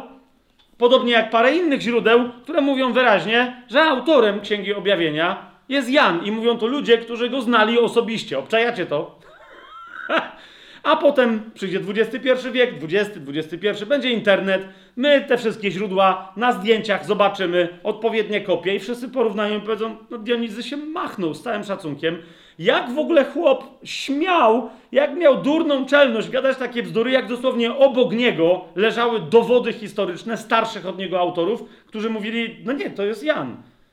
Nie żaden Jan presbiter, Jan ewangelista, Jan apostoł, uczeń Jezusa. W adversus herezes, ja nie będę teraz tego, wielokrotnie to robiłem, nie będę teraz tego udowadniać, ale jest y, jedna postać, którą y, szanuje bardzo y, Ireneusz. To jest książka Ireneusza z Lyonu Adversus herezes. Ona miała oryginalnie pięć tomów, które nie od razu wszystkie wyszły w starożytności. To jest drugi wiek y, po Chrystusie. On był uczniem Polikarpa. Polikarp był uczniem tego Jana, apostoła ewangelisty, o którego się nam tutaj rozchodzi. I teraz on go tu przedstawia, on te opisuje tu między innymi swoje spotkanie ze starym Janem apostołem, Ireneusz. I on go wszędzie nazywa, ma różnych tam Janów, których nazywa na różne sposoby, ale jego nazywa Janem po prostu, rozumiecie, tak jak Jan sam siebie przedstawia.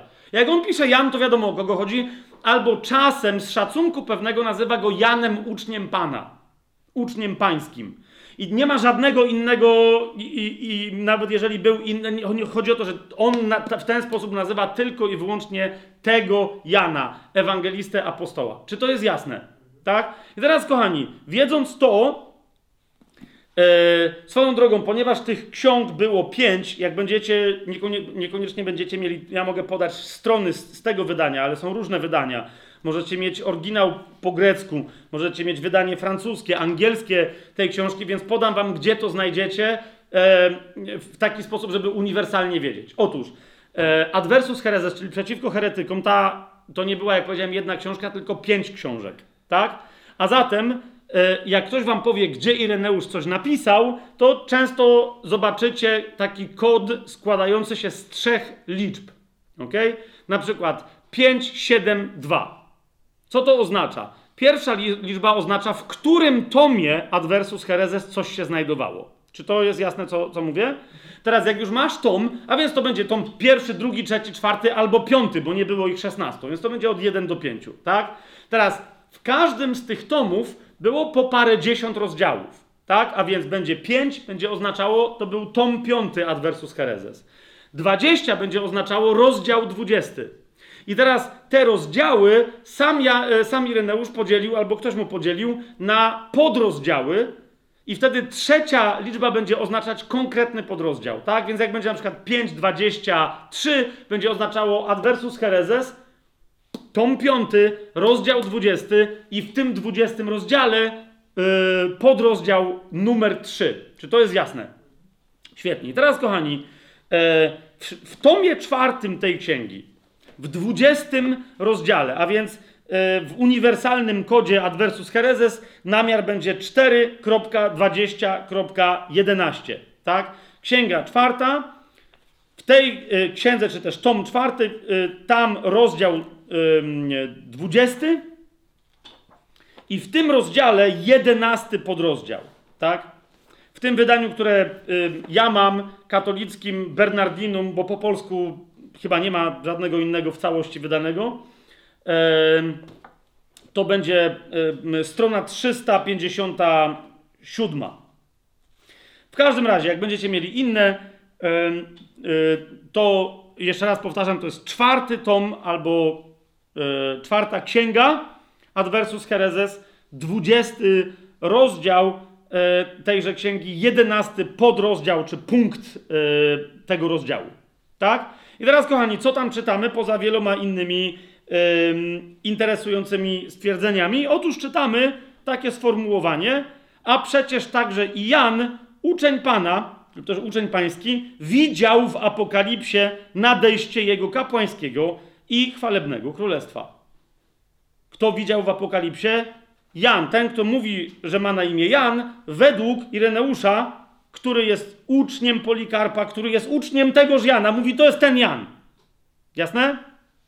Po drugie, to będzie strona 361 w kodzie uniwersalnym Adversus Hereses 4.21.3. Czyli nadal czwarty tom Adversus Hereses, 21 rozdział, trzeci podrozdział w tymże rozdziale. Pisze tam Ireneusz następujące zdanie: Na to bowiem również i Pan się narodził, a tamten posłużył za zapowiedź jego przyjścia na świat. Uważajcie, o czym to i Jan mówi w Apokalipsie i tak dalej, i tak dalej. Jeszcze raz, ci, którzy mówią, no ale to nie wiadomo znowu, który, nie, u Ireneusza wiadomo. W tym wypadku to jest jeden z tych przykładów, kiedy on nie nazywa Jana uczniem pańskim, tak? Ale gdybyśmy potrzebowali jeszcze, no to sobie w tym wydaniu sięgnijmy na stronę 300, do strony, po stronę 383. W kodzie uniwersalnym to będzie 4.30.4, czyli czwarty tom, 30 rozdział i w tym 30 rozdziale e, czwarty podrozdział tam czytamy: Jeśli jednak ktoś zwróci baczniejszą uwagę na to, co o tym końcu powiedziane zostało przez proroków, i uważajcie tu, oraz co takiego ujrzał Jan, uczeń pański w Apokalipsie, ten odkryje, że i tak dalej, i tak dalej. Nie? Więc to jest kolejny przykład. Ja nie znalazłem więcej, ale przypuszczam, że byłoby więcej, kiedy ewidentnie za autora Jana i autora Księgi Objawienia e, i narratora Księgi Objawienia Ireneusz wyraźnie uważa Jana Ewangelistę, Jana, e, Jana Apostoła. Mamy to? Nie będę teraz nawet w to wnikać, kochani, ale dokładnie niektórzy autorzy piszą o tym wprost starożytni. Ja mówię tylko o autorach z II wieku. E, mówię o autorach, którzy wręcz znali Jana Apostoła i oni mówią o nim, że on jest autorem, nawet mamy wprost stwierdzenia, że on jest autorem Księgi Objawienia. Z takich, którzy są absolutnie oczywiście, to jest na przykład Justyn Męczennik, e, konkretnie w dziele, on, takie, on tam jakieś tam apologie napisał, rozmaite historie, ale ma jedną rzecz, ja nie wiem, czy ona jest w końcu po polsku, czy jej nie ma, to, to się nazywało Dialog z Żydem Tryfonem i on tam wprost mówi o tym, że, e, że on po prostu, to, nie jest dla niego dyskusja, tylko on wie o tym, że autorem Księgi Objawienia jest, e, e, jest Jan Ewangelista. Meliton Sardes, Teofil Antiocheński, papiarz, jeszcze raz, samemu Eusebiuszowi się wymsknęło, który ocenzurował całego papiasza, że papiasz zaświadczał o tym, e, że autorem Księgi Objawienia jest Jan. Potem z następnych, bo teraz my mówimy o samym tylko drugim wieku, Efrem Syryjczyk, Tertulian, Klemens Aleksandryjski nawet uważał, że to jest niepodważalne, Cyprian, Atanazy, Cyryl Jerozolimski i tak dalej. Możemy ciągnąć te historie, yy, bardzo długo, autorów, o których łoś Dionizy nie wiedział, że po prostu byli przed nim. Niektórzy wręcz znali Jana Apostoła i dla nich to było oczywiste, że to on i tylko on napisał Księgę Objawienia. Rozumiecie, o co mi idzie? E, niejaki Tregeles, nie pamiętam teraz, jak on miał na imię, e, po prostu mam cytat z niego. E, to jest takie dzieło z, e, z tego, co pamiętam, z końca XIX wieku. Ja czasem mam takie, wiecie, zapiski po prostu i potem nie, nie wiem skąd je mam, ale je mam. Łatwo to sprawdzić z książki, która się nazywa New Testament Historic Evidence, czyli e, historyczne dowody Nowego Testamentu. On e, tam takie, ja przetłumaczyłem to zdanie oczywiście na, na polski, bo to po angielsku było, napisał, i myślę, że to dobrze podsumowuje całe nasze historyczne rozważanie, e, napisał, nie ma księgi Nowego Testamentu, dla której mielibyśmy tak klarowne, obszerne i mnogie świadectwa z samego tylko drugiego wieku, jak dla księgi Apokalipsy. Ok? Powiem Wam tylko jako ciekawostkę jedną rzecz, bo to mnie zawsze bardzo rozbawiało. Po IV wieku, od IV wieku, po tym Dionizm, niektórzy zaczęli rozwijać wątek, że może jednak ktoś coś dopisywał do Księgi Objawienia, może to nie był Jan, może coś tam, nie? Niektórzy zaczęli mieć problem z Księgą Objawienia. Jeden z pierwszych soborów, niepowszechnych, dlatego niektórzy go nazywają synodem, ale wiecie, z którego zostały dokumenty, niektórzy, włącznie z Lutrem, tam się gdzieś między innymi na to powoływali, że no, nie wszyscy wprowadzali do księgi pism, do, do, do kanonu ksiąg Nowego Testamentu, Księgi Objawienia. Ja tak jak kiedyś to przeczytałem pierwszy raz, mówię, co? W ogóle pierwotny kościół miałby tego... Potem się okazało, że no, V wiek to nie pierwotny kościół. Synod, okay, za chwilę, tam uznał, że nie. Wszyscy, rozumiecie, wszyscy, kodeks Muratoriego, wszyscy pokazują, że Księga Objawienia należy... Ale był jeden taki synod, który, rozumiecie, wymienił cały kanon Nowego Testamentu, a w nim pominął Księgę Objawienia. Teraz nawet nie będę komentować wam, jak wartościowy był to synod, tylko wam powiem, gdzie on się odbył. To był synod w Laodycei. no i kto wie, jaka, jaki list jest w Księdze Objawienia napisany do Laodycei i się domyślał, domyśla, co się stało z kościołem w Laodycei. Rozumiecie? Ale, więc to jest zabawne, tak, że oni stwierdzili, bo oni tam wie, że mamy problem z heretykami, z czymś tam, proszę, i między innymi, co to ma znaczyć, proszę czytać Biblię i dają wykaz całej Biblii i w niej pomijają Księgę Objawienia. Rozumiecie? Synat, synod laodycejski, nie pamiętam, on się odbył tam, możecie to sprawdzić w internetach szybko, synod albo sobór w Laodycei, nie pamiętam, który to był rok, 300 któryś czy 400, chyba 400 któryś raczej, ale, y, ale co jest istotne, Rozumiecie? nawet ten synod, który z oczywistych powodów próbował uniknąć lektury, która mogłaby niektórym uczestnikom tego kościoła dać wiele do myślenia, postanowił przemilczeć istnienie tej księgi raczej niż podważać jej autentyczność. Nie wiem, czy rozumiecie, co się tu dzieje, tak?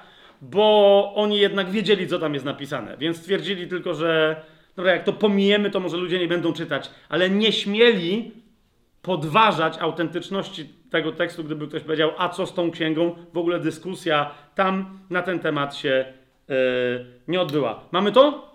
Więc jeszcze raz, kochani, nie ma naprawdę, nie ma poważnej dyskusji dzisiaj, czy autorem Księgi Objawienia jest Jan. Z żadnej strony. Tak?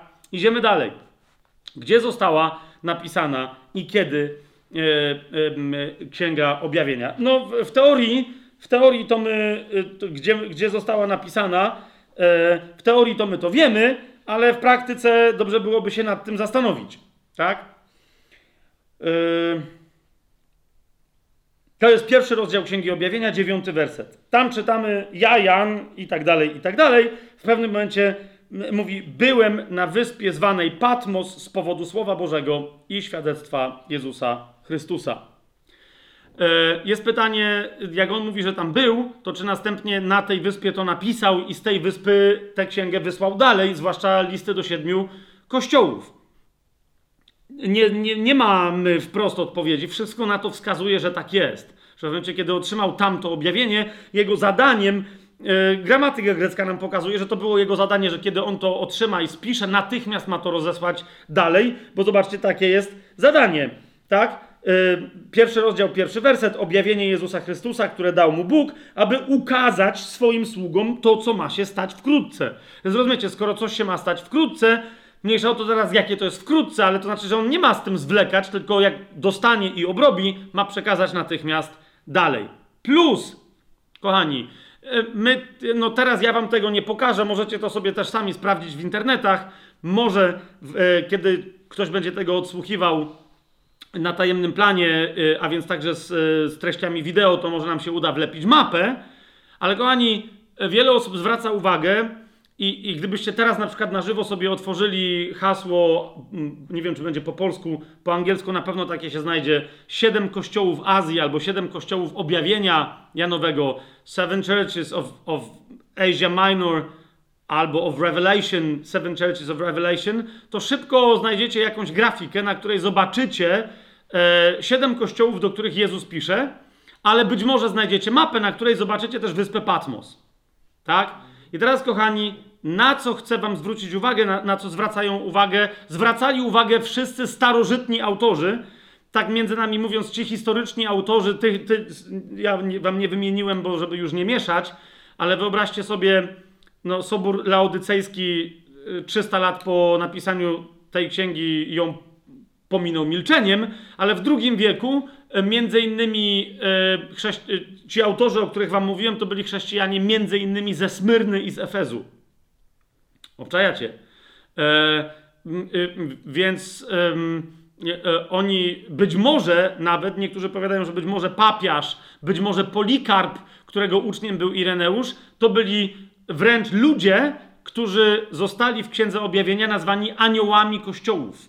O tym będziemy kiedy indziej mówić, ale rozumiecie, całkiem możliwe, że Polikarp, czyli e, ten, kto doprowadził do spotkania Ireneusza, tego Ireneusza, z Janem, być może, że dokładnie, rozumiecie, on był jednym z bezpośrednich adresatów e, listu, bo niektórzy mówią, że on był e, jednym z przywódców duchowych kościoła w Smyrnie, czy o ile dobrze teraz pamiętam. Ale nie będziemy teraz w to wnikać.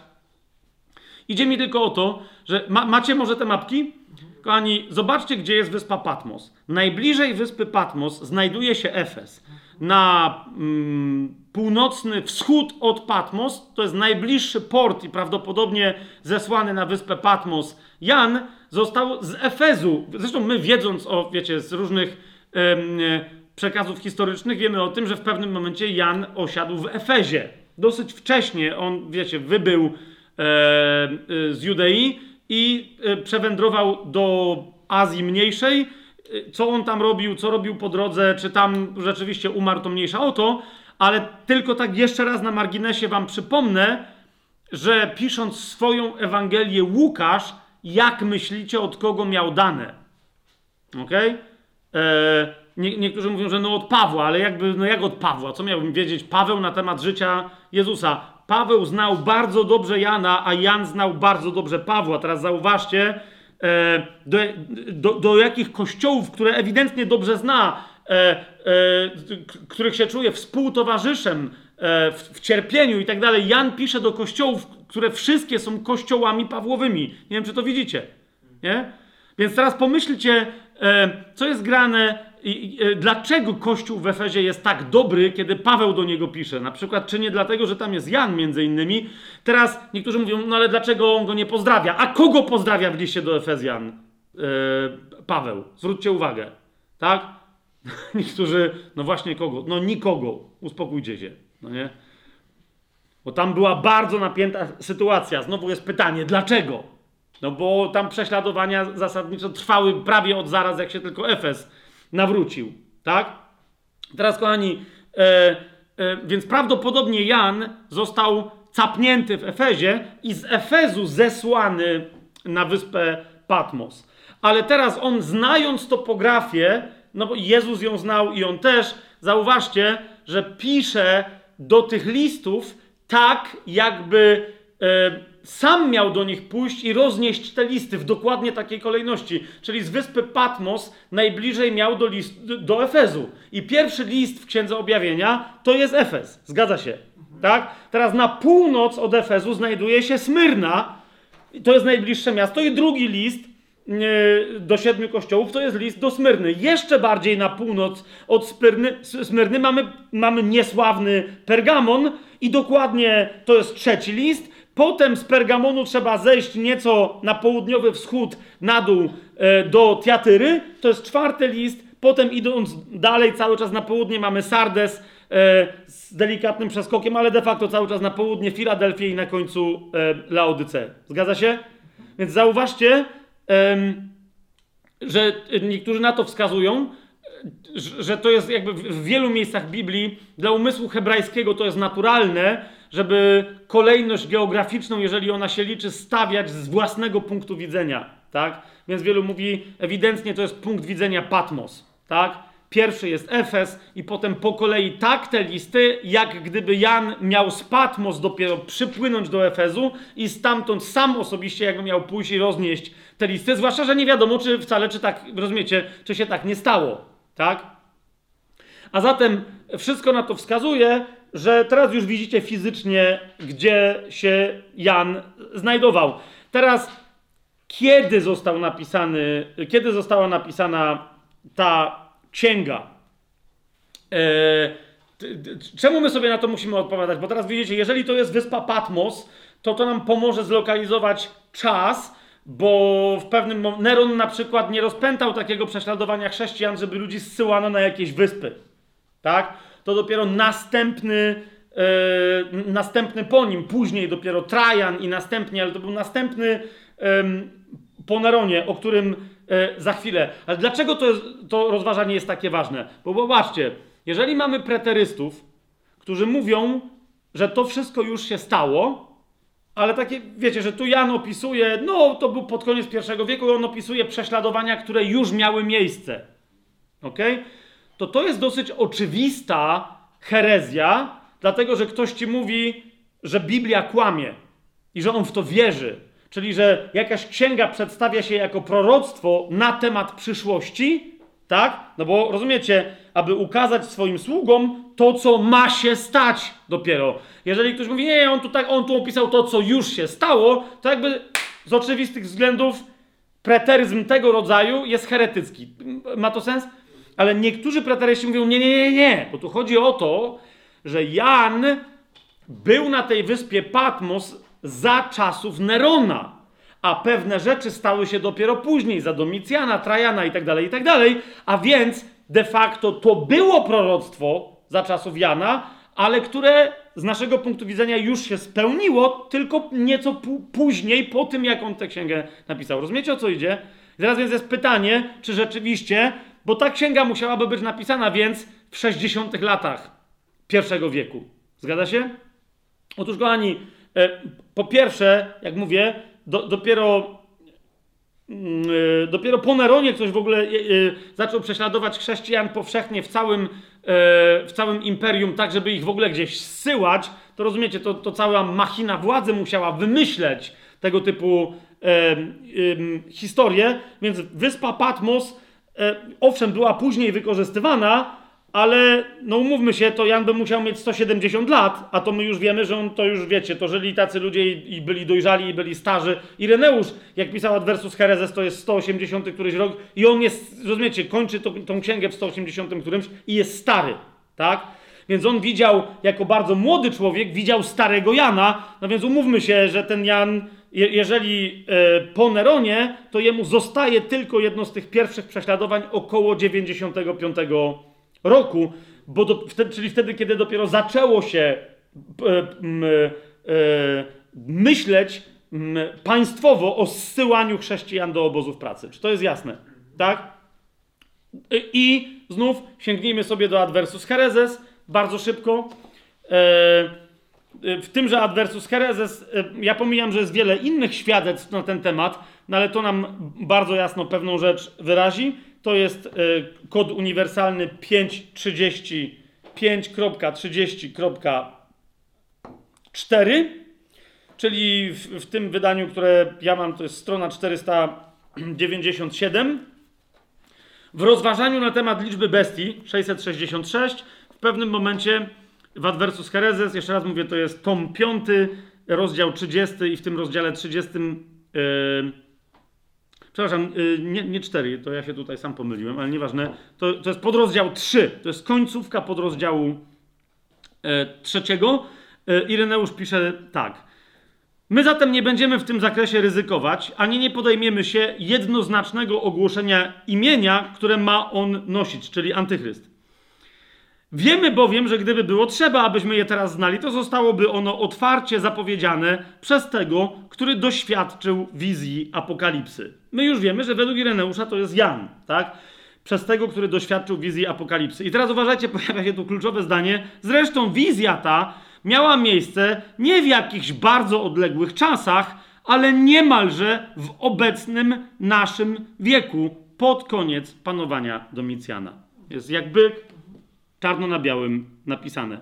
Pod koniec panowania Domicjana, ja teraz nie pamiętam, czy Domicjan umarł w 95 czy w 96 roku, chodzi tylko o to, że za jego panowania nie rozpoczęło się jakieś gwałtowne, szeroko zakrojone prześladowanie, w ogóle niespecjalnie się zaczęło szeroko zakrojone, ale zaczęło się prześladowanie takie instytucjonalne chrześcijaństwa dopiero po 90 roku.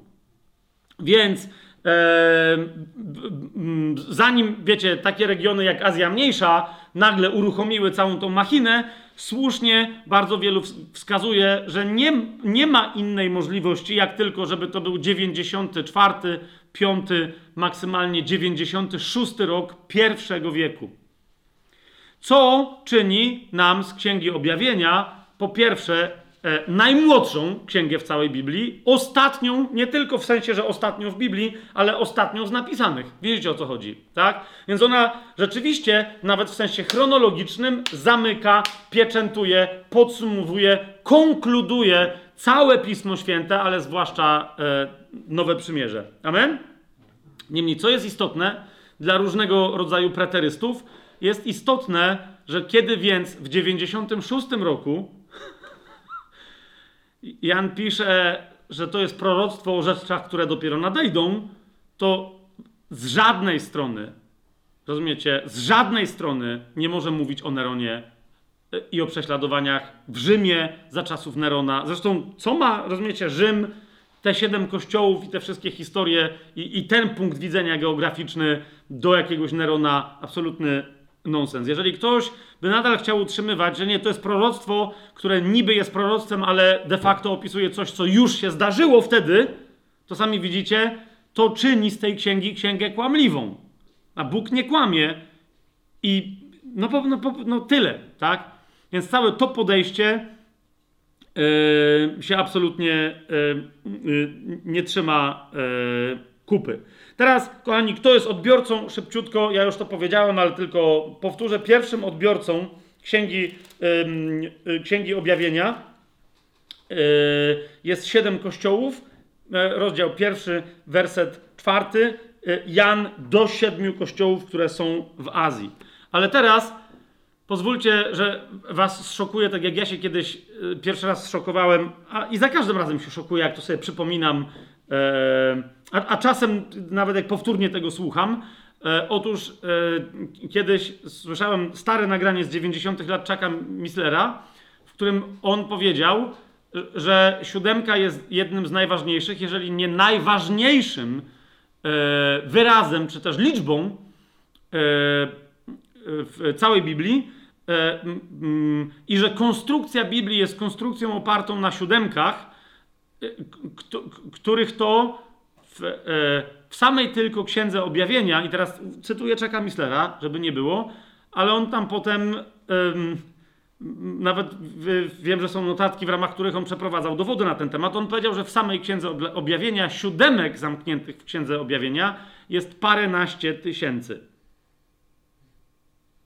Jeszcze raz to powtórzę. W samej Księdze Objawienia siódemek e, wszelkiego typu, e, konstruujących e, treść Księgi Objawienia jest paręnaście tysięcy, które, jak on kiedyś powiedział, które on sam znalazł. To nie to, że on w to wierzy, tylko on je znalazł. Kiedyś nawet pamiętam właśnie takie wprowadzenie do jego tych starych, starych, starych bardzo yy, yy, starej egzegezy Księgi Objawienia. Miał 20 chyba 7 czy 8 godzin wykładów na temat Księgi Objawienia z 90 lat. No i właśnie powiedział, że, że siódemka jest bardzo ważna i mówi, w samej Księdze Objawienia jest jej paręnaście tysięcy i mówi, no i dzisiaj się wszystkimi zastosowaniami zajmiemy. po czym wszyscy, a, wino żartuje jakby, hello. E, ale mówi, spodziewam się, że każdy porządny student Słowa Bożego wszystkie te zastosowania, które mnie się udało znajdzie, znaleźć, również znajdzie. Gani siódemka, ta, ja nie chcę teraz to, w to wchodzić, jest bardzo, bardzo, bardzo istotna. E, w samym pierwszym zdaniu Biblii, tak? E, w samym pierwszym zdaniu Biblii, siódemek, wciąż niektórzy powiadają, że jest jeszcze niepoliczona ilość, tak? Czyli, że wciąż pojawiają się kolejne siódemki, które są odkrywane w pierwszym zdaniu, tak? A więc zależności między literami, kolejności, kiedy dane wyrazy się, jak te wyrazy się pojawiają, w zależności ich z całą resztą Biblii i tak dalej, i tak dalej, i tak dalej, tak? Niektórzy powiadają, że ten komputer, który, który miał wymyślić równie złożone w siódemki zdanie, które został uruchomiony ileś tam już lat temu na Oksfordzie. Niektórzy twierdzą, że on dalej działa. Nie udało mi się tego sprawdzić, ale był taki eksperyment. Ktoś powiedział, że mm, e, był taki matematyk, który powiedział, że samo to pierwsze zdanie w Biblii świadczy o tym, że to jest boski tekst. I wszędzie, gdziekolwiek jest ten podpis siódemkowy w Biblii, świadczy to o tym, że to jest nadal ten tekst. E, no to ktoś tam zarzucił mu, że my teraz mamy komputery, to jakby to jest żaden problem. Komputer zrobi zdanie, które będzie równie złożone w siódemki, jak to pierwsze zdanie w Biblii. No i nie za, ono musi mieć sens oczywiście i nie udało się takiego zdania skonstruować, rozumiecie, które by dorównało e, choćby w iluś tam procentach złożeniu siódemek w samym pierwszym zdaniu księgi całej Biblii, tak? E, między innymi siódemkami e, i Chuck Missler i tak dalej posługiwał się, żeby udowodnić, E, a on mówi, że jeżeli wszystkie inne dowody by nie, nie wystarczyły, bo wiecie, są tacy, którzy uważają, że ostatnie wersety księgi Ewangelii Marka, że ich nie ma i że były później dopisane i tak dalej, i tak dalej. I między innymi Chuck Mister jako stary cybernetyk i prekursor informatyki i tak dalej, i tak dalej pokazał, że jeżeli istnieją te wersety tak jak je mamy, i jak wszyscy to mm, przejmujemy, to, to, to, to widać ten wzorzec siódemkowy. Ja teraz nie będę w to wchodził, bo to nie chodzi o jakieś, wiecie, jakieś kody, tylko po prostu chodzi o funkcjonowanie wyrazów, liter i tak dalej w konkretnym znaczeń, w konkretnym tekście. E, ja mówię, że to wszystko działa i do samego końca widzisz, jak ta Ewangelia od początku do końca ma te siódemki. W momencie, kiedy wytniesz stamtąd jeden wyraz, jedno zdanie, czy parę tych zdań, tak jak niektórzy chcą, Cała ta konstrukcja się rozsypuje, co jest dowodem na to, że od początku ta konstrukcja wyglądała tak i te siódemki nadal są podpisem w Ewangelii Marka. Dlaczego ja o tym mówię? Ponieważ, ponieważ niezależnie od istnienia tego siódemkowego podpisu w całej Biblii, nie ma rzeczywiście tak wielu siódemek, tak ewidentnych, na pierwszy rzut oka widocznych, jak w Księdze Objawienia. Nie? Rzeczy, które są nazwane, że jest ich siedem. Nie? E, nie ma żadnej innej księgi, w której byś miał to tak, w tak oczywisty sposób napisany. Rzeczy, których jest po siedem, które nie są napisane, że jest ich siedem, ale ich jest siedem, nie? Zauważcie, jeżeli jest siedem kościołów w Księdze Objawienia, to między innymi jest też siedem e, wyrażeń, nagród dla zwycięzcy, nie? Nie siedem typów zwycięzców, ale mimo, że one nie są nazwane, że jest ich siedem, tak? Ale do siedmiu, siedemkroć Pan powtarza, że, są, że jest nagroda dla zwycięzcy. I tak dalej, więc to nie jest nazwane, ale się powtarza siedem razy. Jest masę tego typu, e, tego typu historii. Jezus na głowie ma siedem rogów, Jezus na głowie ma, ma siedmioro oczu i tak dalej, i tak dalej. Ale tych siódemek jest znacznie, znacznie, znacznie, znacznie więcej. Tylko co do siódemki musimy sobie jedną rzecz jeszcze raz powtórzyć. Ponieważ pojawiło się takie dziwaczne, e, e, bo nie wiem jak to inaczej nazwać, dziwaczne e, rozumienie siódemki od, od jakiegoś czasu, że siódemka jest boską liczbą. Że szóstka jest liczbą ludzką, owszem, a siódemka e, jest liczbą e, boską. Ale to nie jest prawda. Kochani, w samej Księdze Objawienia widać, że to nie jest prawda. Szóstka jest liczbą czegoś, co jest nie, niedokończone, a siódemka jest liczbą czegoś, co jest skończone, co reprezentuje całość danego zjawiska, niekoniecznie Bożego. Przykład. W Księdze Objawienia samej tylko znajdujemy jedną z siódemek. Jaką? To jest trzynasty rozdział, e, pierwszy werset. I stanąłem na piasku morza i zobaczyłem bestię wychodzącą z morza, mającą siedem głów. Czy to widzicie? Ta bestia nie jest Bogiem, tak? Ale jest, jest uosobieniem, personifikacją, reprezentantem zła w całości, całego zła. Jeżeli się uda zniszczyć to coś, będzie zniszczone zło. Czy to jest jasne? Więc siódemka oznacza, że dane zjawisko, dana rzeczywistość, dane coś jest reprezentowane jeżeli coś ma siódemkę, jest reprezentowane w całości. Czy to jest jasne? Tak? Szóstka reprezentuje starego człowieka, ponieważ on był niedokończony. Zwróćcie uwagę, człowiek był skończony kiedy? Szóstego dnia. tak? A nie siódmego. To już to, jak potem macie całą tą teologię, że to było najwspanialsze dzieło, Przyjrzyjcie się dobrze językowi hebrajskiemu. Wszystkie inne rzeczy, Bóg z nich był bardzo zadowolony, one były bardzo dobre, ale to, w jaki sposób jest to powiedziane o człowieku, Bóg jest bardzo zadowolony z człowieka, on jest bardzo dobry, ale nadal nie tak, jakby jeszcze mógł być, on jest niedokończony. Tak? Chrystus przychodzi, aby dopełnić dzieła stworzenia, ponieważ myśmy popsuli to dzieło, to dokonuje dzieła nowego stworzenia. Tak? Niemniej, zauważcie, kiedy w związku z tym w zmartwych, zmartwychwstaje, zmartwychwstaje w ogóle nie w kontekście tygodnia, ale zmartwychwstaje pierwszego dnia nowego tygodnia. Nie? To jest pierwszy dzień, zupełnie nowa odsłona, nowy Adam. E, siódmy dzień w Biblii tak czy siak jest zarezerwowany dla Boga na jego, e, mm, e, na jego szabat. Ale jeszcze raz, jeszcze raz, siódemka oznacza, że dana rzecz jest zademonstrowana w całości tak? Jeżeli mówisz w języku hebrajskim 7 i masz nam, mówisz 7 dni, to oznacza tydzień. To jest jednostka, rozumiecie, którą się myśli w języku hebrajskim. Jednostka czasu to jest tydzień, to jest 7 dni. Kiedy ktoś myśli o latach i posługuje się siódem, znowu posługuje się siódemką, ponieważ e, siódemka lat oznacza pewien skończoną, pewną, pewną skończoną całość, nie dziesiątka. Rozumiecie? 10 nie jest skończoną liczbą w żaden sposób, tak? Jeżeli gdzieś widzisz w Biblii, że siódemka jest przełamana w samym środku, to znaczy, że ktoś całości tej siódemki nienawidzi kompletnie. Tak? Więc jeżeli masz zawarte przymierze na 7 lat na Bliskim Wschodzie, kiedy je łamie, dokładnie kiedy je łamie antychryst, w samym środku, kiedy mija 3,5 roku, ponieważ nienawidzi całości tej dobroci, która wynika z tego przymierza. Rozumiecie o co idzie? I dlatego 3,5 roku również trwa, a więc to jest, to jest wyraz kompletnej niepełności. Nie to, że coś jest, ale niedokończone, tylko to jest kompletnie przeciwne całości, to jest 3,5. I tak dalej, i tak dalej. I teraz, kochani, jeżeli my w Biblii nagle słyszymy, tak, że Jan pisze do siedmiu kościołów, Widzicie to? Pierwszy rozdział, czwarty werset. to znaczy, że Jan pisze do całego kościoła, który jest reprezentowany w ten siedmioraki sposób. Okay? Zresztą, żeby potem y, nie było y, niejasności, potem zobaczycie, że, że, y, że reprezentanci tych siedmiu kościołów i tych siedem kościołów są reprezentowane jako pojedyncze rzeczywistości w rękach, w rękach Jezusa albo wokół Jezusa.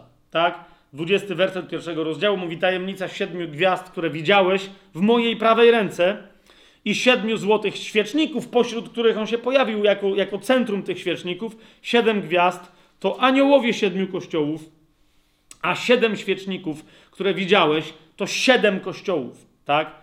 Jak wiecie, mamy siedem duchów e, w czwartym wersecie, e, łaska wam i pokój i tak dalej, i tak dalej. I od siedmiu duchów, które są przed jego tronem, e, widzicie to w e, czwartym, e, w czwartym wersecie?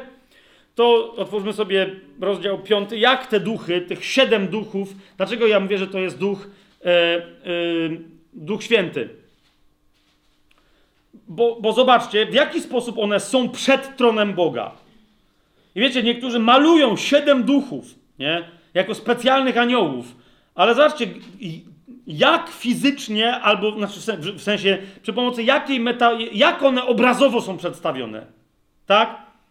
Szósty, piąty rozdział, szósty werset. I zobaczyłem, a oto między tronem i czterema stworzeniami i między starszymi stał baranek, jakby zabity. Uważajcie, który miał siedem rogów i, uwaga, siedmioro oczu, które to są owymi siedmioma duchami Boga posłanymi na całą ziemię. Tak? Więc rozumiecie, to nie są żadne anioły, tylko to są oczy Jezusa. Tak? Rozumiecie, to jest jeden wzrok. Czy to jest jasne? Zresztą myśmy o tym, jak, jak ktoś poszuka www, nie wiem czy www, w każdym razie tajemny plan, pisane łącznie .pl, jak ktoś sobie wejdzie, wpisze siedem duchów, to myśmy przy okazji Ducha Świętego w wielu innych miejscach w przeszłości mówili o tym, jak e, właśnie Duch Święty jest przedstawiany jako oczy Boga, które obiegają całą ziemię. Tak? I tu między innymi, my jeszcze o Duchu Świętym będziemy więcej mówić, ale chodzi o to, że te oczy to są oczy Jezusa. Ojciec widzi wzrokiem Jezusa całą ziemię, a wzrokiem Jezusa jest Duch Święty, który obiega całą ziemię. Czy to rozumiecie? Nie? I teraz dlatego on jest nazwany siedmioma duchami, bo każdy z tych duchów jest jednym okiem. Ale rozumiecie, to jest jeden wzrok. To nie są niezależne od siebie oczy. Tak? Bo Jezus nie ma zeza. Jezus ma wszechwidzące widzenie, i dlatego ono może być wszechwidzące, bo ono, to widzenie, jest osobą Ducha e, Świętego. Mamy jasne? Więc kochani, siedem kościołów oznacza cały kościół. I teraz, jeżeli, jeżeli cały kościół ma się dowiedzieć o tym, co nadejdzie wkrótce, to się tyczy całego kościoła, który jest przed tym, co nadejdzie wkrótce. Czy to jest jasne?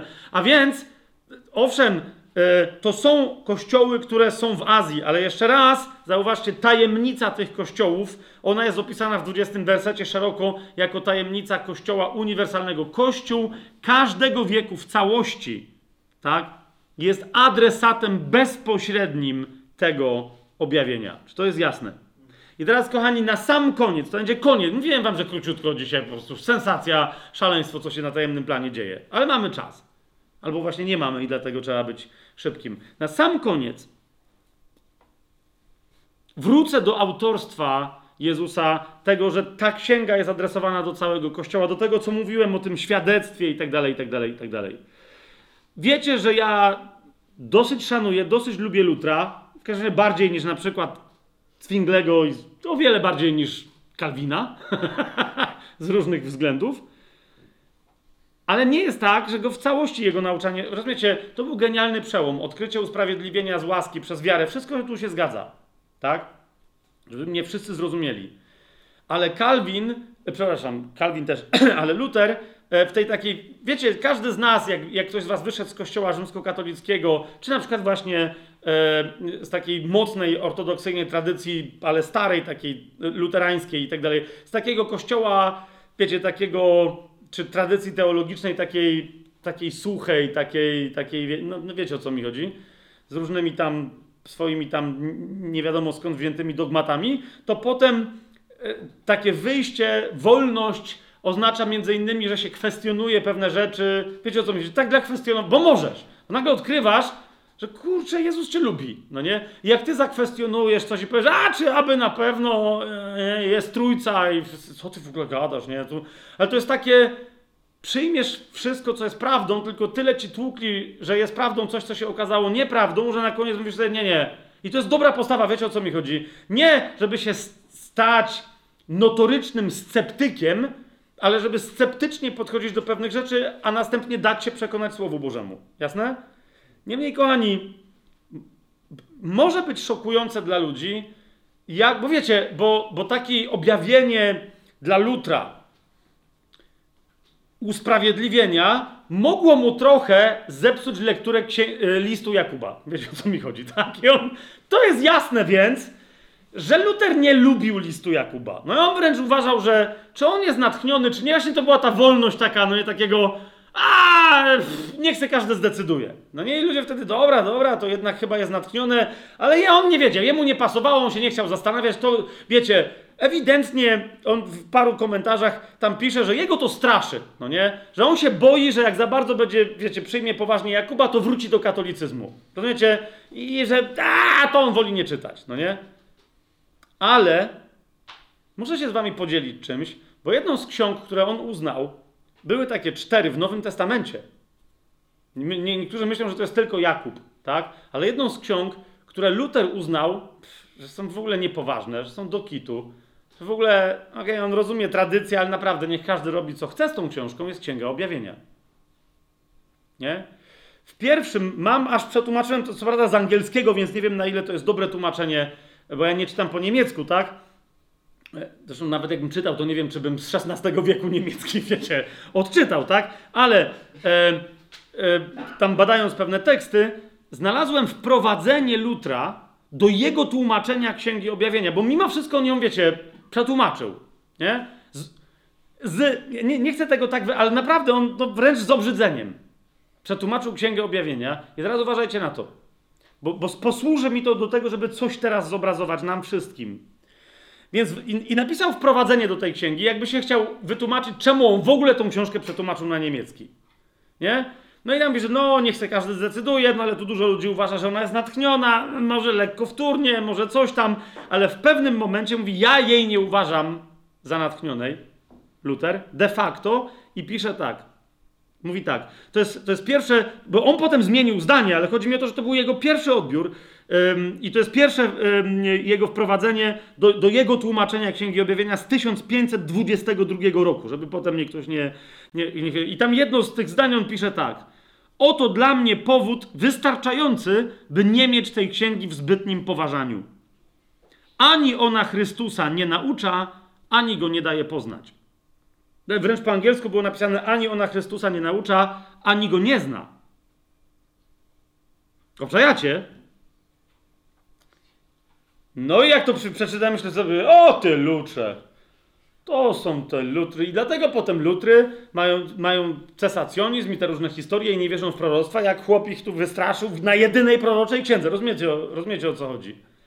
Ani ona Chrystusa nie naucza, ani go nie daje poznać ale, ale wiecie, co później odkryłem? I teraz celowo takim szokującym od Lutra, jako wiecie, człowieka, który tu otworzył biblijne chrześcijaństwo, nam cytatem się posługuje, bo sobie zadałem w pewnym momencie pytanie, czy, czy ono nie, czy, czy tak naprawdę, wiecie, wielu chrześcijan dzisiaj by się pod tym nie podpisało, bo jakby przecież każdy wie, że Jan świętym apostołem był, tak jak wiecie, dzieci w Polsce mają wiedzieć, że Mickiewicz wielkim poetą był. To jest ja, czemu nikt nie wie, no, okej, okay, tak uczą, to tak jest. Więc każdy wie, że jak objawienie jest w Biblii i każdy, i pastor Zaręba ma objawienie w Biblii, i UBG ma, i nawet najgorsi, najbardziej liberalni jacyś tam chrześcijanie też mają objawienie. No to chyba jest objawione. Wiecie o co mi chodzi? Ale moje pytanie brzmi, czy ci, którzy nie lubią Biblii, bo nie wierzą w jej, nie lubią Księgi Objawienia, bo nie wierzą w jej proroctwa, czy ci, którzy absolutnie uwielbiają objawienie i rozkminiają wszystkie jej proroctwa, czy czasem nie wylewają dziecka z kąpielą, rozumiecie, jako książki w Biblii, która jest nie o, jest o różnych rzeczach, ale nie o Chrystusie. I wiecie, jedna z, nie będę teraz w to wchodził, my kiedyś może się do tej książeczki odwołamy, e, ale jest taka książka, ona po angielsku, ona się odwołuje do, zobaczcie, pierwszy rozdział Księgi Objawienia, pierwszy werset. My cały czas tu, okej, okay, e, to dopiero będzie, bo de facto myśmy na razie nie wyszli prawie poza pierwszy werset.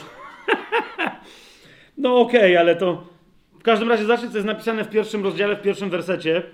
Objawienie Jezusa Chrystusa, które dał mu Bóg, aby ukazać swoim sługom to, co ma się stać wkrótce.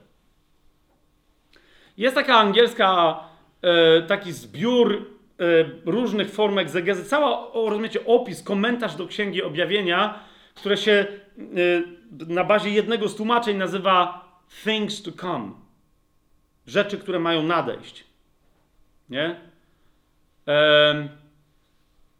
I, i, i, i, znam też książkę dokładnie o takim tytule, też angielską, tak, to co się ma stać. The thing that is about to happen soon. dokładnie. I teraz rozumiecie, wie, wiecie o co mi chodzi? I teraz ludzie w to wchodzą, masz dyskusję o czym? O rzeczach, które mają nadejść. Kłócą się, rozumiesz, o interpretacje, historie rozmaite i dalej, i tak dalej.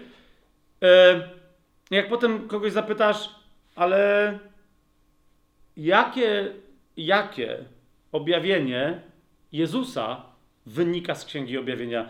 Rozumiesz, jeżeli gdzieś nie ma, i ja w pewnym momencie zacząłem rozumieć Lutra, w sensie do pewnego stopnia. Bo rozumiesz, jeżeli on czytając Księgę Objawienia, a ona, wiecie, narzuca tyle obrazów, symboli, dramatycznych historii, tragicznych wydarzeń nawet i tak dalej, że można tam w ogóle nie zobaczyć Jezusa. Rozumiecie, o co mi idzie?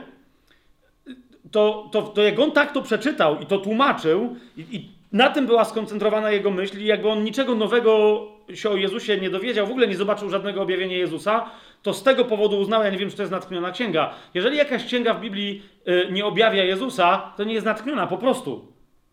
Albo go objawia w sposób fałszywy i on być może uznał, że pewne rzeczy są fałszywe na temat Jezusa. Jeżeli coś nowego, co mi tu przychodzi, to jest tylko to, to nara, to nie jestem pewny, czy co tu się dzieje. Nie?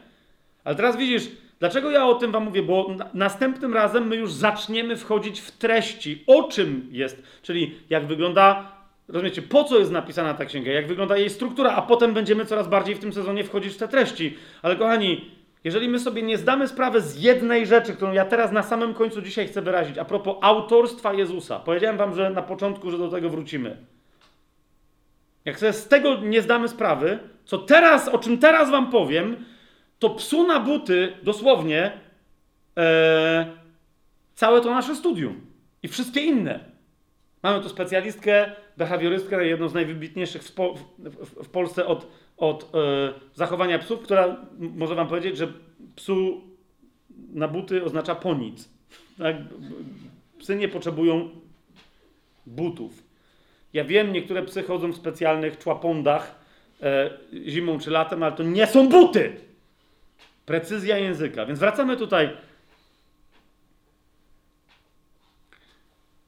Kochani, przyjrzyjmy się, je, zauważcie i, i teraz to, co my teraz zrobimy, Cała księga objawienia jest taka. Jeszcze raz proponuję, żebyśmy przeczytali pierwszy rozdział, pierwszy werset, ale nie cały. Ok?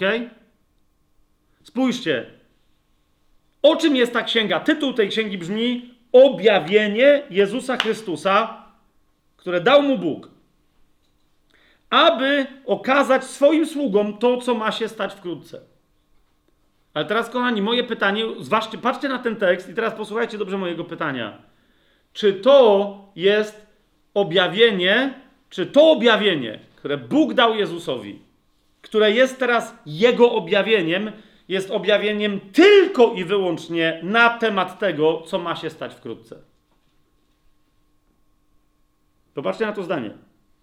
I teraz widzicie, nie będę teraz wchodzić głęboko w język grecki, ale pierwsze znaczenie tego zdania brzmi że ta, i tytuł tej całej księgi brzmi, że to jest objawienie Jezusa, które on dostał, które należy do niego, ale że to jest też objawienie jego innym. Czy to rozumiecie?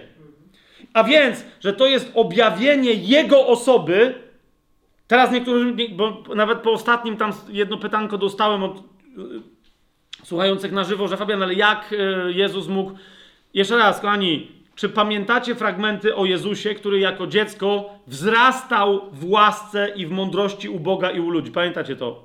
Tak? On jako człowiek oddzielił się od swojej boskiej natury skutecznie. Żeby nie robić sobie, wiesz, dzikich historii. On naprawdę przechodził całą ludzką historię jako człowiek, a nie jako Bóg, który udawał, że jest człowiekiem, ale i tak wszystko wiedział. Rozumiecie, o co mi idzie? On był do nas podobny, jak mówi Słowo Boże, we wszystkim z wyjątkiem grzechu. A więc, jeżeli my czegoś nie wiemy, dowiadujemy się, uczymy się i tak dalej, to on jako człowiek tak ma, miał i tak dalej ma. Czy to jest jasne? Tak? Więc on otrzymał objawienie od Ojca i teraz, kochani, podzielił się tym objawieniem z nami. Po co? Aby objawienie Jego osoby pokazało nam właściwe znaczenie tego, co ma nadejść. Czy to ma sens, co ja teraz mówię? Kochani, wejdźmy w to jeszcze głębiej. Tu masz napisane to. Księga Objawienia jest przede wszystkim i teraz zwróćcie uwagę na każdy wyraz, którym się tu posłużyłem. Siedziałem nad tym jednym zdaniem dzisiaj chyba z pół godziny, żeby właściwie to ująć.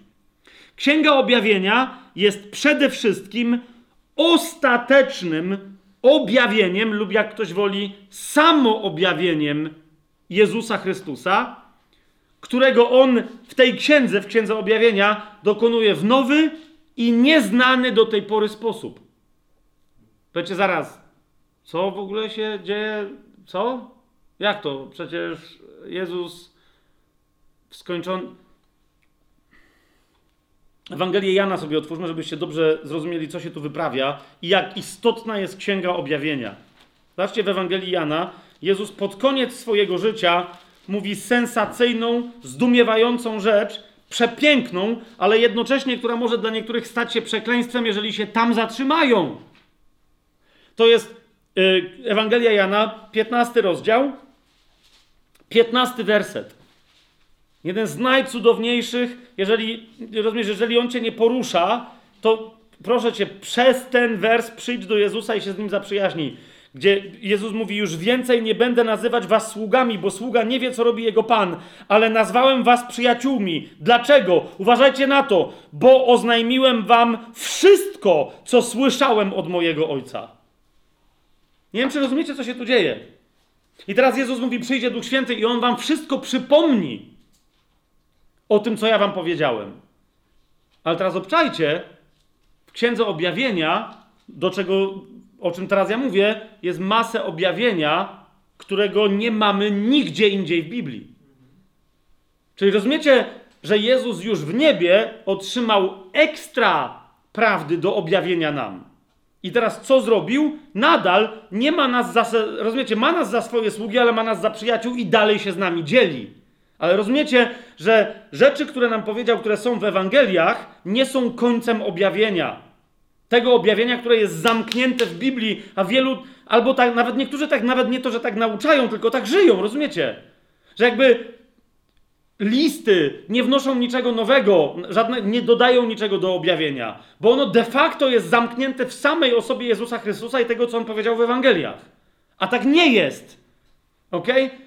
Objawienie się kończy na księdze objawienia i cokolwiek ktoś powiedział, wiecie, adwentyści, znaczy niektórzy adwentyści, e, Ellen White, tak? E, napisała Wielki Bój i ona napisała, że tu dopiero się kończy objawienie, bo ona dopiero dostała jeszcze ekstra, czego nie ma w Biblii. No nie tak, to objawienie kończy się w księdze objawienia. Ale jeżeli, ale objawienie kogo? Nie czego? Objawie, objawienie Jezusa. Każdy z listów wnosi nam jakiś nowy aspekt poznania Chrystusa. Rozumiecie o co idzie? Cały czas, jak Paweł mówi, że nic innego uznał, że wszystko zaśmieci ze względu na poznanie czego? Tego, co nadejdzie w przyszłości? Nie, ze względu na poznanie Chrystusa. Tak? Jak się modli, e, swoją drogą otwórzmy, e, otwórzmy list do Efezjan, rzecz jasna, bo do kogo? Tak, i modli się. E, zobaczcie, trzeci rozdział. Modli się 17 werset, aby Chrystus przez wiarę mieszkał w ich sercach. I 19 werset, aby mogli poznać miłość Chrystusa, która przewyższa wszelkie poznanie, aby się abyście zostali napełnieni całą pełnią Boga. Swoją drogą, wiecie, jeżeli Paweł pisze tu ten list do Efezu, w którym już jest Jan, wiecie, co się tu dzieje?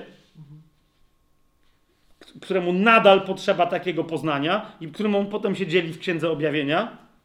Rozumiecie? Nie mówię, że tak jest, ale tak mogłoby być. Dlaczego nie? Nie?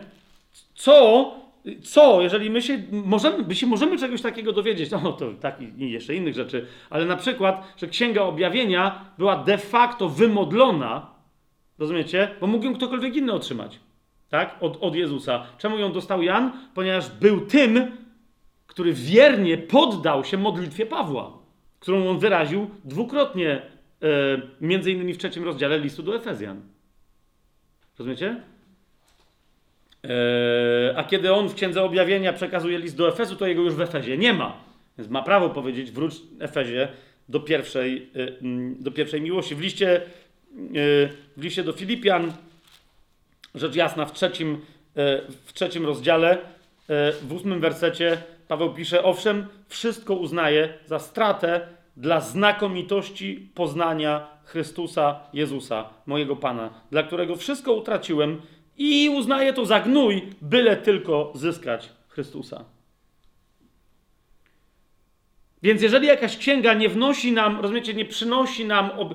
niektórzy mówią, no a Stary Testament, yy, znają, po co mamy Nowe Przymierze? Nowe Przymierze nam otwiera objawienie Chrystusa, które było zalakowane i utajone w Starym. Ale my dzięki temu możemy czytać w znacznie świeższy sposób Stary Testament, niż ci, którzy mają tylko Stary Testament i nie pozwolą go sobie otworzyć przy pomocy nowego. Ok? E, niemniej, zauważcie, w Ewangelii Jana, 15 rozdział, 15 werset, Jezus mówi: Wszystko, co do tej pory wiedziałem, wszystko wam powiedziałem, co ojciec mi przekazał. Nie? Natomiast zauważ, pewnych rzeczy, które znajdujemy w księdze objawienia, e, w Ewangelii Jana nie ma. Popatrzcie razem ze mną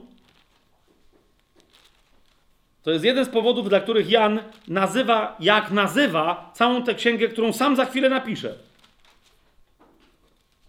To jest pierwszy rozdział objawienia Janowego.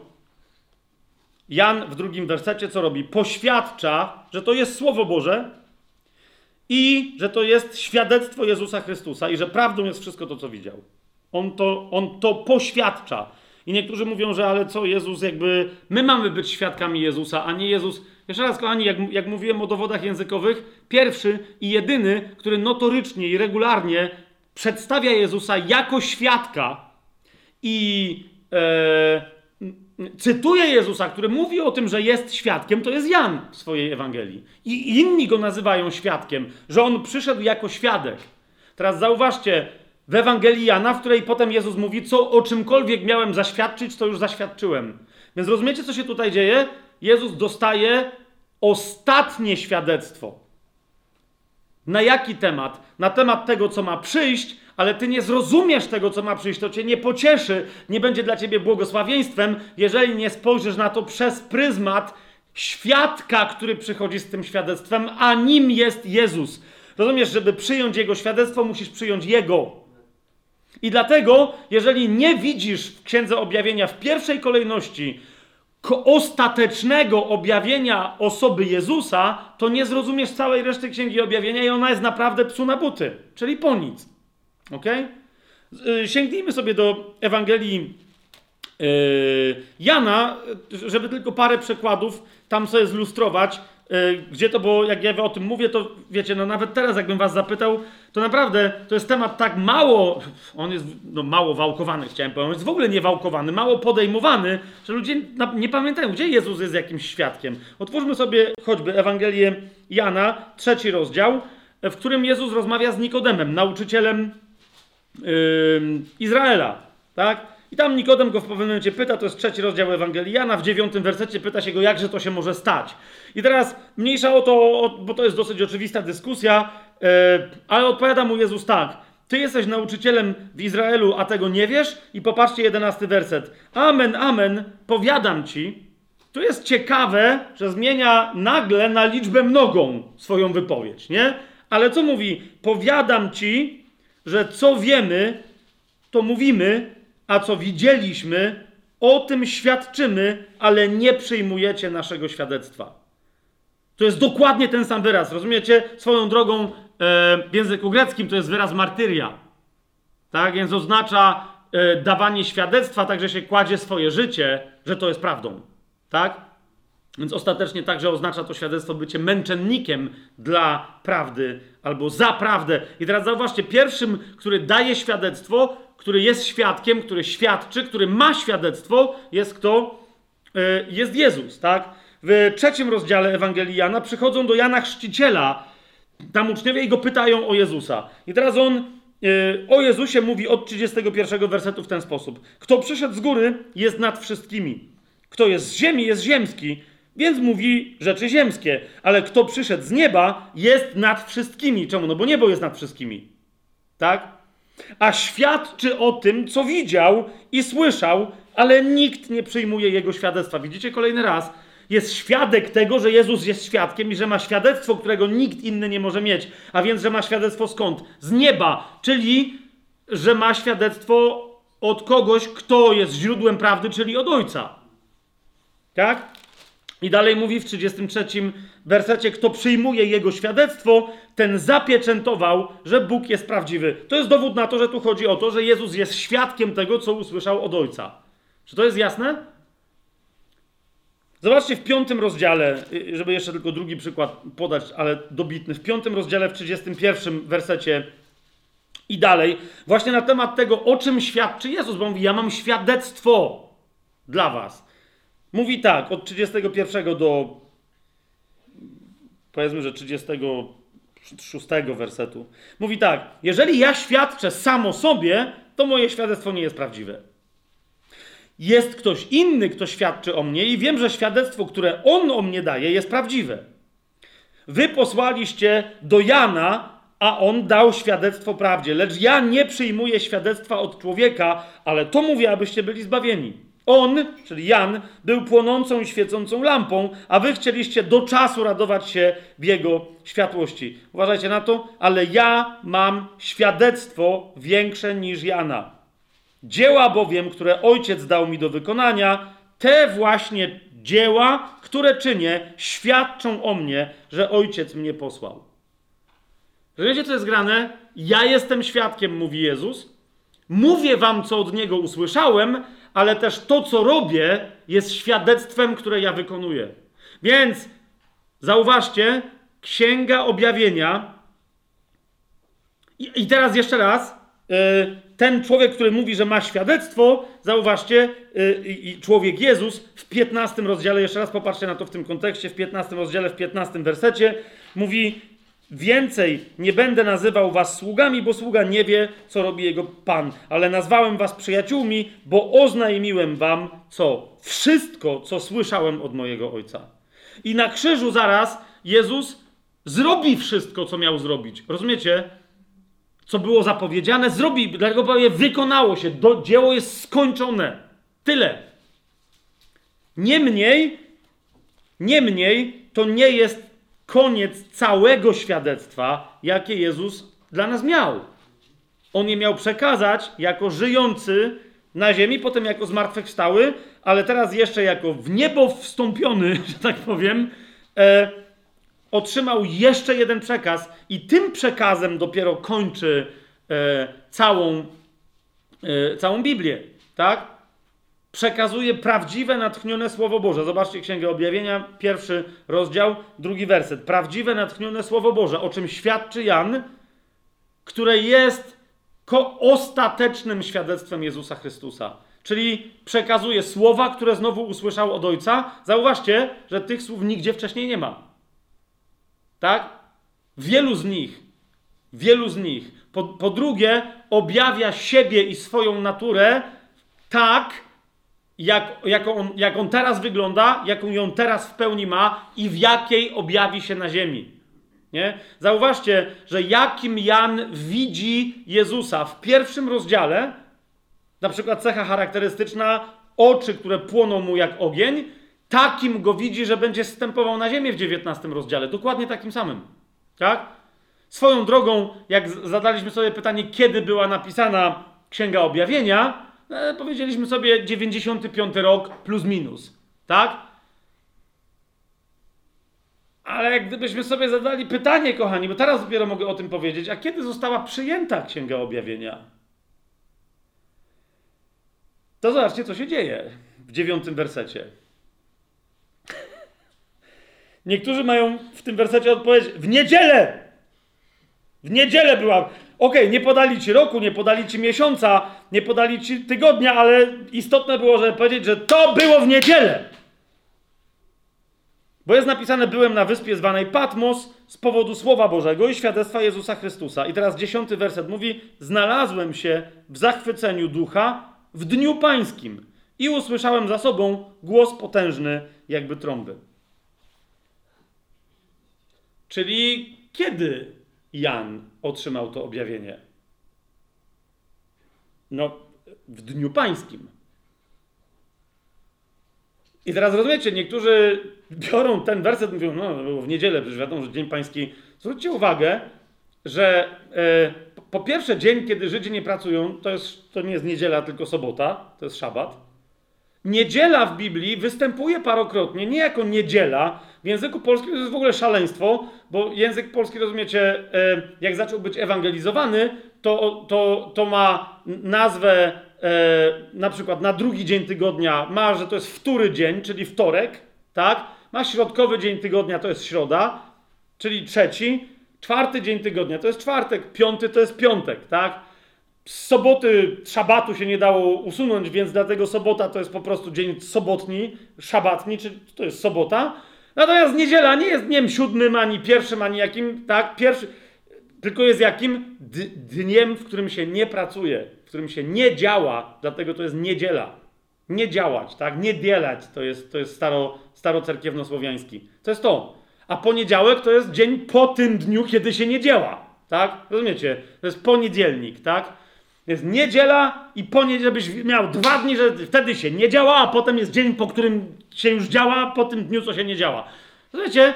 Żeby tylko ludzie nie zapamiętali sobie, że się nie działa w sobotę, w, w szabat, w sobotę.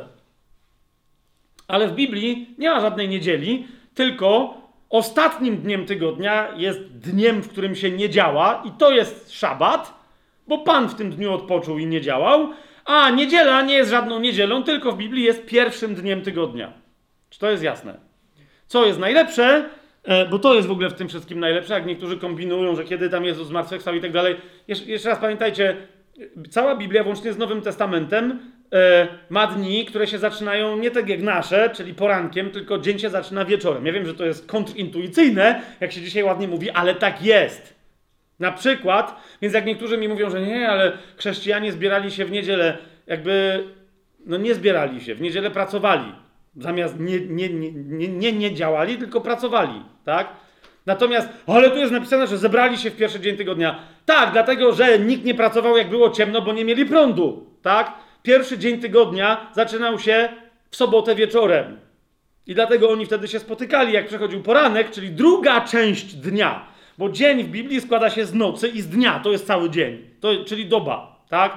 Więc pierwszy dzień tygodnia zaczyna się zawsze w sobotę wieczorem. Kiedy zachodzi słońce, wtedy się zaczyna następny dzień. I oni wtedy się gromadzili, ale dlaczego się w ogóle gromadzili? Bo to już był czas, kiedy można było pójść na to jakieś, na jakieś spotkanie, na litość boską. Więc coś robili, a nie nic nie robili. Co to zresztą jest za koncepcja, że twierdzić, że niedziela to jest nowy szabat, skoro co masz robić w niedzielę? Masz robić rzeczy, których normalnie nie robisz. Masz na przykład pójść do kościoła obowiązkowo, bo jak nie, grzech śmiertelny pójdziesz do piekła. I nieważne, że Pan Jezus umarł na krzyżu. On umarł na krzyżu po to, żebyś chodził w niedzielę do kościoła. Tak na przykład takie nauczanie ma Kościół rzymskokatolicki. Ale jeszcze raz, w Biblii czegoś takiego nie ma. Jest pierwszy dzień tygodnia. Jest parę spotkań opisanych, no w zasadzie to tylko jedno w dziejach apostolskich, kiedy się ludzie spotkali z Pawłem w pierwszy dzień tygodnia. Zresztą, kiedy wyszedł dzień, ponieważ nie było światła, nie mieli samochodów z lampami, nie mieli latarek i tak dalej, to on czekał na dzień, żeby wyruszyć w drogę.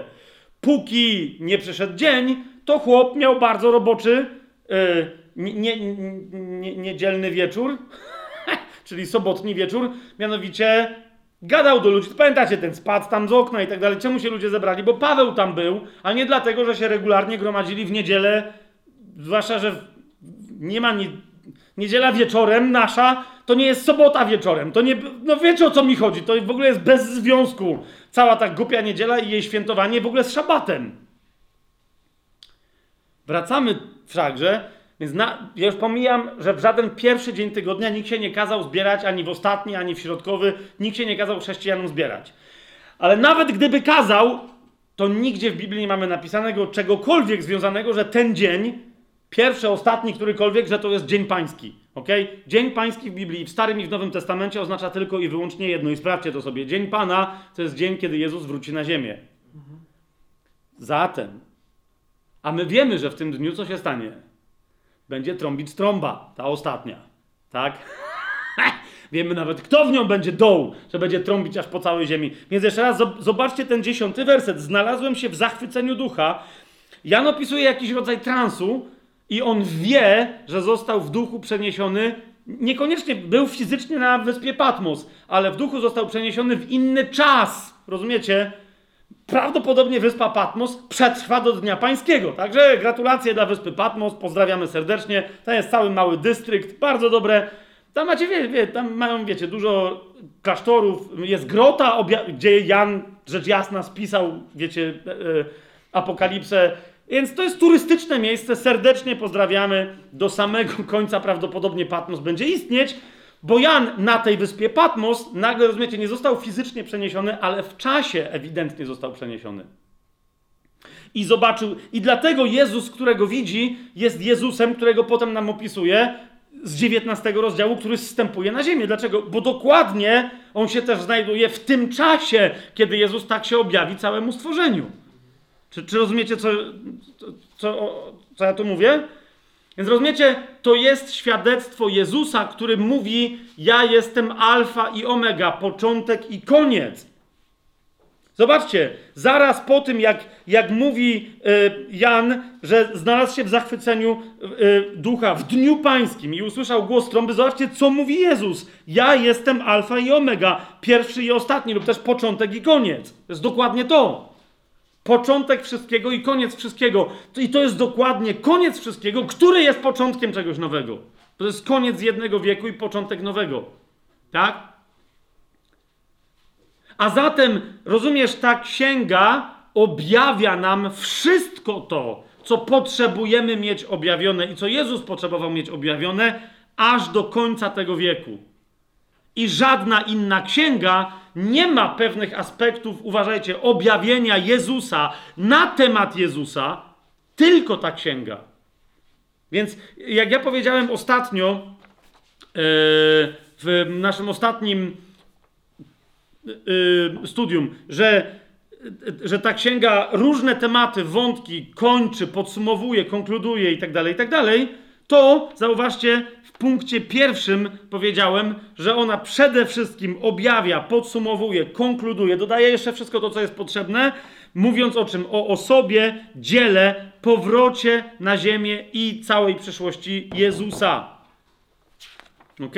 To nie jest, co się z nami stanie, co się stanie z ludzkością, co się stanie z szatanem, co się stanie z czymś tam. Nie, to jest wciąż objawienie Jego osoby i przez objawienie na temat Jego osoby i poznanie Jego osoby w tej księdze, możemy dopiero zrozumieć wydarzenia, które są przed nami.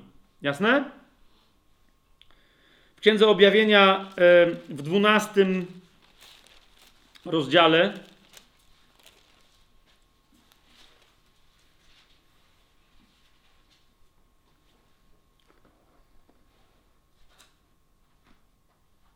Widzisz, Jan świadczy, zaświadcza o świadectwie Jezusa. Teraz popatrz, yy, posiadanie świadectwa Jezusa, ducha proroczego, bez poszanowania jedynej proroczej księgi w Nowym Testamencie, czy jest możliwe? Powiedz mi to. Teraz popatrz, jeżeli w 12 rozdziale czytamy o być może o nas, o, o kimś z nas, o męczennikach pańskich. Oni zwyciężyli przez krew baranka, kogo? Szatana, i przez słowo swojego świadectwa, i że nie umiłowali swojego życia aż do śmierci. To jest to świadectwo na jaki temat? No niektórzy mówią, nie, nie, to było ich świadectwo. 17 werset. Rozgniewał się smok na kobietę i odszedł, aby walczyć z resztą jej potomstwa, z tymi, którzy zachowują przekazania Boga i mają co? Świadectwo Jezusa Chrystusa. Co jest świadectwem Jezusa? Duch proroctwa. A gdzie on się wyraża? W tym świadectwie Chrystusowym proroczym, jedynym proroczym świadectwie, które, którym jest Księga Objawienia. Rozumiesz? Śmiem twierdzić, że kto odrzuca Księgę Objawienia jako księgę prawdziwie proroczą, nie może być w pełni świadkiem Chrystusa, ponieważ nie ma pełnego, wystarczającego do głoszenia Jezusa, objawienia Jezusa. Rozumiecie, o co mi chodzi? Może mieć jakąś wiedzę, która wynika, jeden, drugi aspekt, ale tu chodzi o przyjęcie objawienia proroczego, które jest zawarte dla nas w Słowie Bożym. Znam chrześcijan, którzy, wiecie, prędzej przyjmą proroka jakiegoś, któremu dadzą 300 dolarów i on im powie, widzę, że Pan, i tam jakiś jest wypływ i to traktują jako Słowo Boże. Pięć lat później ktoś do mnie przychodzi, Fabian, jestem tak poharatany, bo prorok mi prorokował, że się stanie to, tamto, a to się nie stało, a coś... Okej. Okay. Ale wiesz, ta i ta rzecz się nie zgadza mi ze Słowem Bożym, ale prorok to powiedział. Ale mamy mocniejsze słowo prorocze. Tak? Czy nie tak powiedział Piotr, że mamy mocniejsze słowo prorocze i to jest cała Biblia, ale w niej, w Nowym Testamencie zwłaszcza, najpotężniejszym proroctwem jest proroctwo Księgi Objawienia na temat Jezusa. Tak? I to jest jedyna księga, która o sobie samej mówi, że jest proroctwem bardziej niż czymkolwiek innym. Mamy jasność w tym, w tym względzie? Sobie jeszcze e, na sam koniec, prawie na sam koniec 20 rozdział. Zobaczcie, kto zasiada na tronach w królestwie. Zobaczyłem też trony, to jest 20 rozdział Księgi Objawienia, czwarty werset. Zobaczyłem też trony i zasiedli na nich i dano im władzę sądzenia. I zobaczyłem, przepraszam, nie, nie, kto zasiada na tronach, tylko o tych duszach męczenników. I zobaczyłem dusze ściętych z powodu świadectwa Jezusa i z powodu Słowa Bożego oraz tych, którzy nie oddali pokłonu bestii, ani jej wizerunkowi nie przyjęli jej znamienia na czoło, ani na rękę. I oni ożyli i królowali z Chrystusem tysiąc lat. Kochani, to jest zdanie, które od jakiegoś czasu mną szarpie i wstrząsa, kiedy widzę podział w chrześcijaństwie na ludzi, którzy mówią: e, e, Ja nie potrzebuję charyzmatów, jeżeli jestem wierny Słowu Bożemu. Jeżeli jesteś wierny Słowu Bożemu, potrzebujesz charyzmatów, albo nie jesteś niewierny Słowu Bożemu. Rozumiesz o co chodzi? E, jeżeli przyjdzie co do czego, samą znajomością Biblii nie dasz świadectwa o Chrystusie. Ponieważ świadectwo Chrystusowi daje się tylko i wyłącznie przez ducha proroczego. Pamiętacie, jak Jezus mówi, żeby się nie zastanawiać, jak was będą ciągać do synagog i przed sądy, co macie mówić, bo duch będzie mówił przez was. Rozumiesz? Albo duch przez ciebie będzie mówić, albo nie będzie żadnego świadectwa. Chrześci... Znam ludzi, którzy mówią, Fabian, ale musisz wziąć pod uwagę taką dyskusję, pamiętam sprzed już chyba 6 czy 7 lat, że wiesz, jeżeli ktoś przyłoży, jeżeli ktoś przyłoży pistolet twojej żonie do głowy, nawet nie tobie, twojej żonie do głowy i on będzie, wiesz, jakby postawi warunek, rozumiesz, żebyś ty się tylko wyrzekł Jezusa, no to, to, to nie wyrzekniesz się? I ja mówię, że nie. O ty chamie, co ty tak... Jeden, jeden głos był, że co ty jesteś taki pewny, a drugi głos, głos był, że jestem hamem, że, że jakby Bóg by zrozumiał, żebym się wyrzekł Jezusa dla żony. Ale ja mówię, że... Ale rozumiesz, to nie chodzi mi o to, to będzie poza moją decyzją. Ponieważ Słowo Boże mówi wyraźnie, że kto ma Ducha Świętego nie może przekląć Jezusa, nie może się go wyprzeć. Tak? Pierwszy list do Koryntian, 12 rozdział. Nie może nikt wyznać Jezusa swoim Panem, jeżeli nie ma Ducha Świętego. A kiedy ma Ducha Świętego i wyznaje Jezusa Panem na tej, to jest pierwszy rozumiesz, to jest duch proroczy. Tak? Że wobec świata wyznajesz Jezusa Panem. Ale teraz dalej nie możesz przekląć Jezusa, bo Duch Święty ci na to nie pozwoli. Rozumiesz o co mi? Dlatego to rozważanie dla mnie było puste. Komu trzeba przyłożyć co do głowy, żebym ja się miał zaparzyć? Po prostu nie będę w stanie. To jest tylko tyle. To jest poza mną. Bogu niech będą dzięki. Zresztą. Czy rozumiecie, co mówię? A teraz popatrzcie, są tacy, którzy mówią, nie, nie, ja nie potrzebuję tego. Rozumiesz, jeżeli my czytamy, że w 19 rozdziale, w 10 wersecie, świadectwem Jezusa jest duch proroctwa, świadectwem Jezusa jest duch proroctwa, masz? 19 rozdział, popatrz, to po nim w 20 rozdziale, zobacz co mamy, że y, on zobaczył dusze ściętych z powodu świadectwa Jezusa i z powodu Słowa Bożego. Łącznie, bo gramatyka nam nie zostawia wątpliwości, że naraz oni mieli w sobie, rozumiesz, z powodu Słowa Bożego i świadectwa Jezusa zostali ścięci. Czyli z powodu czego? Z powodu ducha proroczego? Dokładnie tak! Ponieważ tylko takiego świadka boi się diabeł. Nie kogoś, kto gada o Jezusie, ale kogoś, kto świadczy z ducha o nim na sposób proroczy. Tak? Jeszcze raz popatrzcie, jak przedstawia się, jak przedstawia się Jan na samym początku. Zobaczcie, jak to się cały czas wszystko zapętla. Dziewiąty, pierwszy rozdział, dziewiąty werset. Ja, Jan, który jestem waszym bratem i współuczestnikiem w ucisku i królestwie oraz w cierpliwości Jezusa Chrystusa, byłem na wyspie zwanej Patmos z powodu Słowa Bożego i świadectwa Jezusa Chrystusa. Widzicie to? Jaki był powód? Słowo Boże, któremu jestem wierny i świadectwo Jezusa Chrystusa, które, które, które jest duchem proroczym, które mi we właściwy sposób, we właściwym miejscu określonym ludziom każe mówić rzeczy, które wypowiedziałem. Więc Jan mówi, to jest nasze doświadczenie i zobacz, na końcu kto wejdzie do tysiącletniego królestwa, 20 rozdział, czwarty werset. Dusze ściętych z powodu świadectwa Jezusa i z powodu Słowa Bożego. Czy to widzicie? Więc kochani, dla, żeby jeszcze raz zaakcentować, to, co będziemy robić. Owszem, z Księgi Objawienia wynika mnóstwo konkretnych faktów, rzeczy, chronologii na temat tego, co nadejdzie. Ale dla nas Księga Objawienia w pierwszej kolejności jest i ma pozostać Księgą Objawienia Jezusa. Księgą Objawienia na Jego temat, objawienia Jego samego dla nas i w nas i pomiędzy nami. W pierwszym rozdziale Księgi Objawienia czytamy.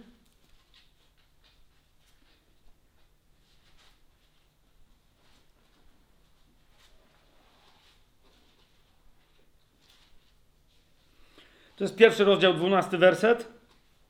I odwróciłem się, aby zobaczyć, co to za głos mówił do mnie. A gdy się odwróciłem, zobaczyłem siedem złotych świeczników o tych siedmiu złotych świecznikach. Wiemy, że one reprezentują, 20 werset tego rozdziału, cały kościół, ponieważ to jest, one reprezentują siedem kościołów.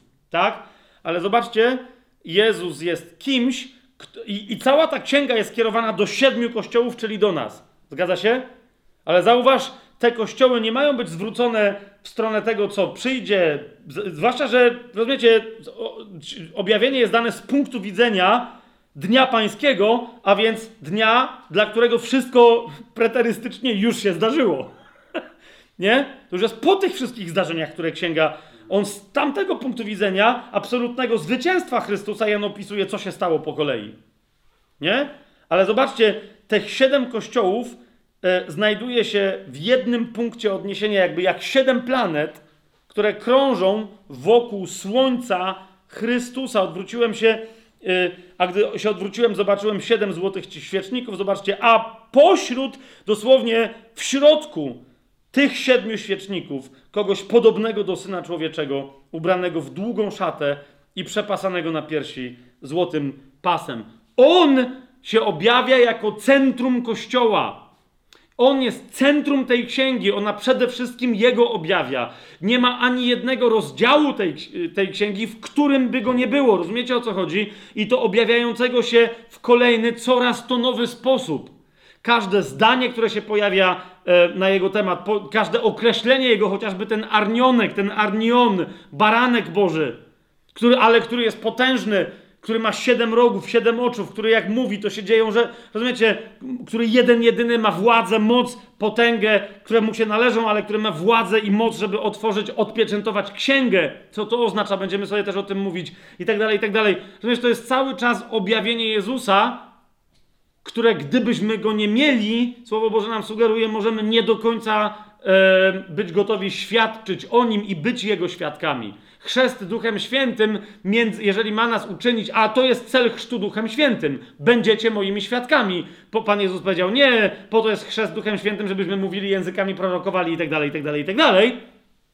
Ale jest, uważajcie, po to, abyśmy byli świadkami Jezusa, a więc chrzest Duchem Świętym jest po to, abyśmy zaczęli wszyscy prorokować.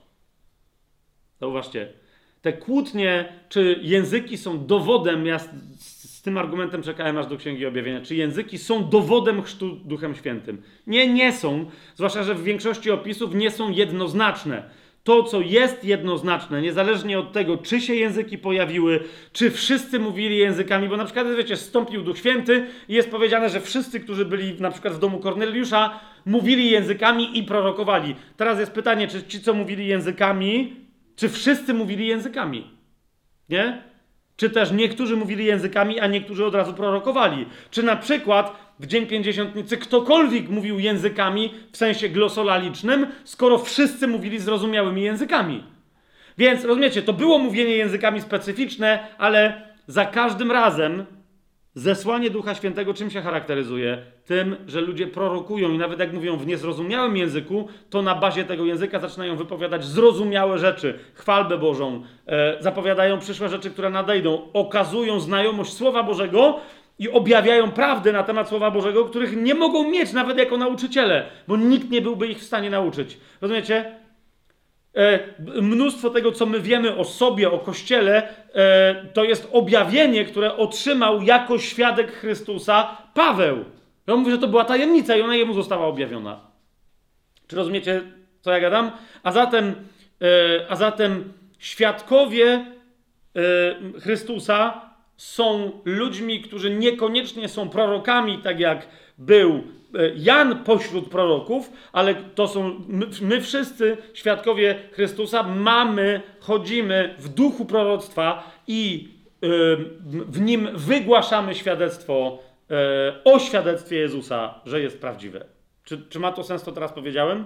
Więc jeszcze raz zauważcie, przeczytam to na koniec i na sam koniec zacytuję wam, jak się poprawił Luter, bo się nieco poprawił.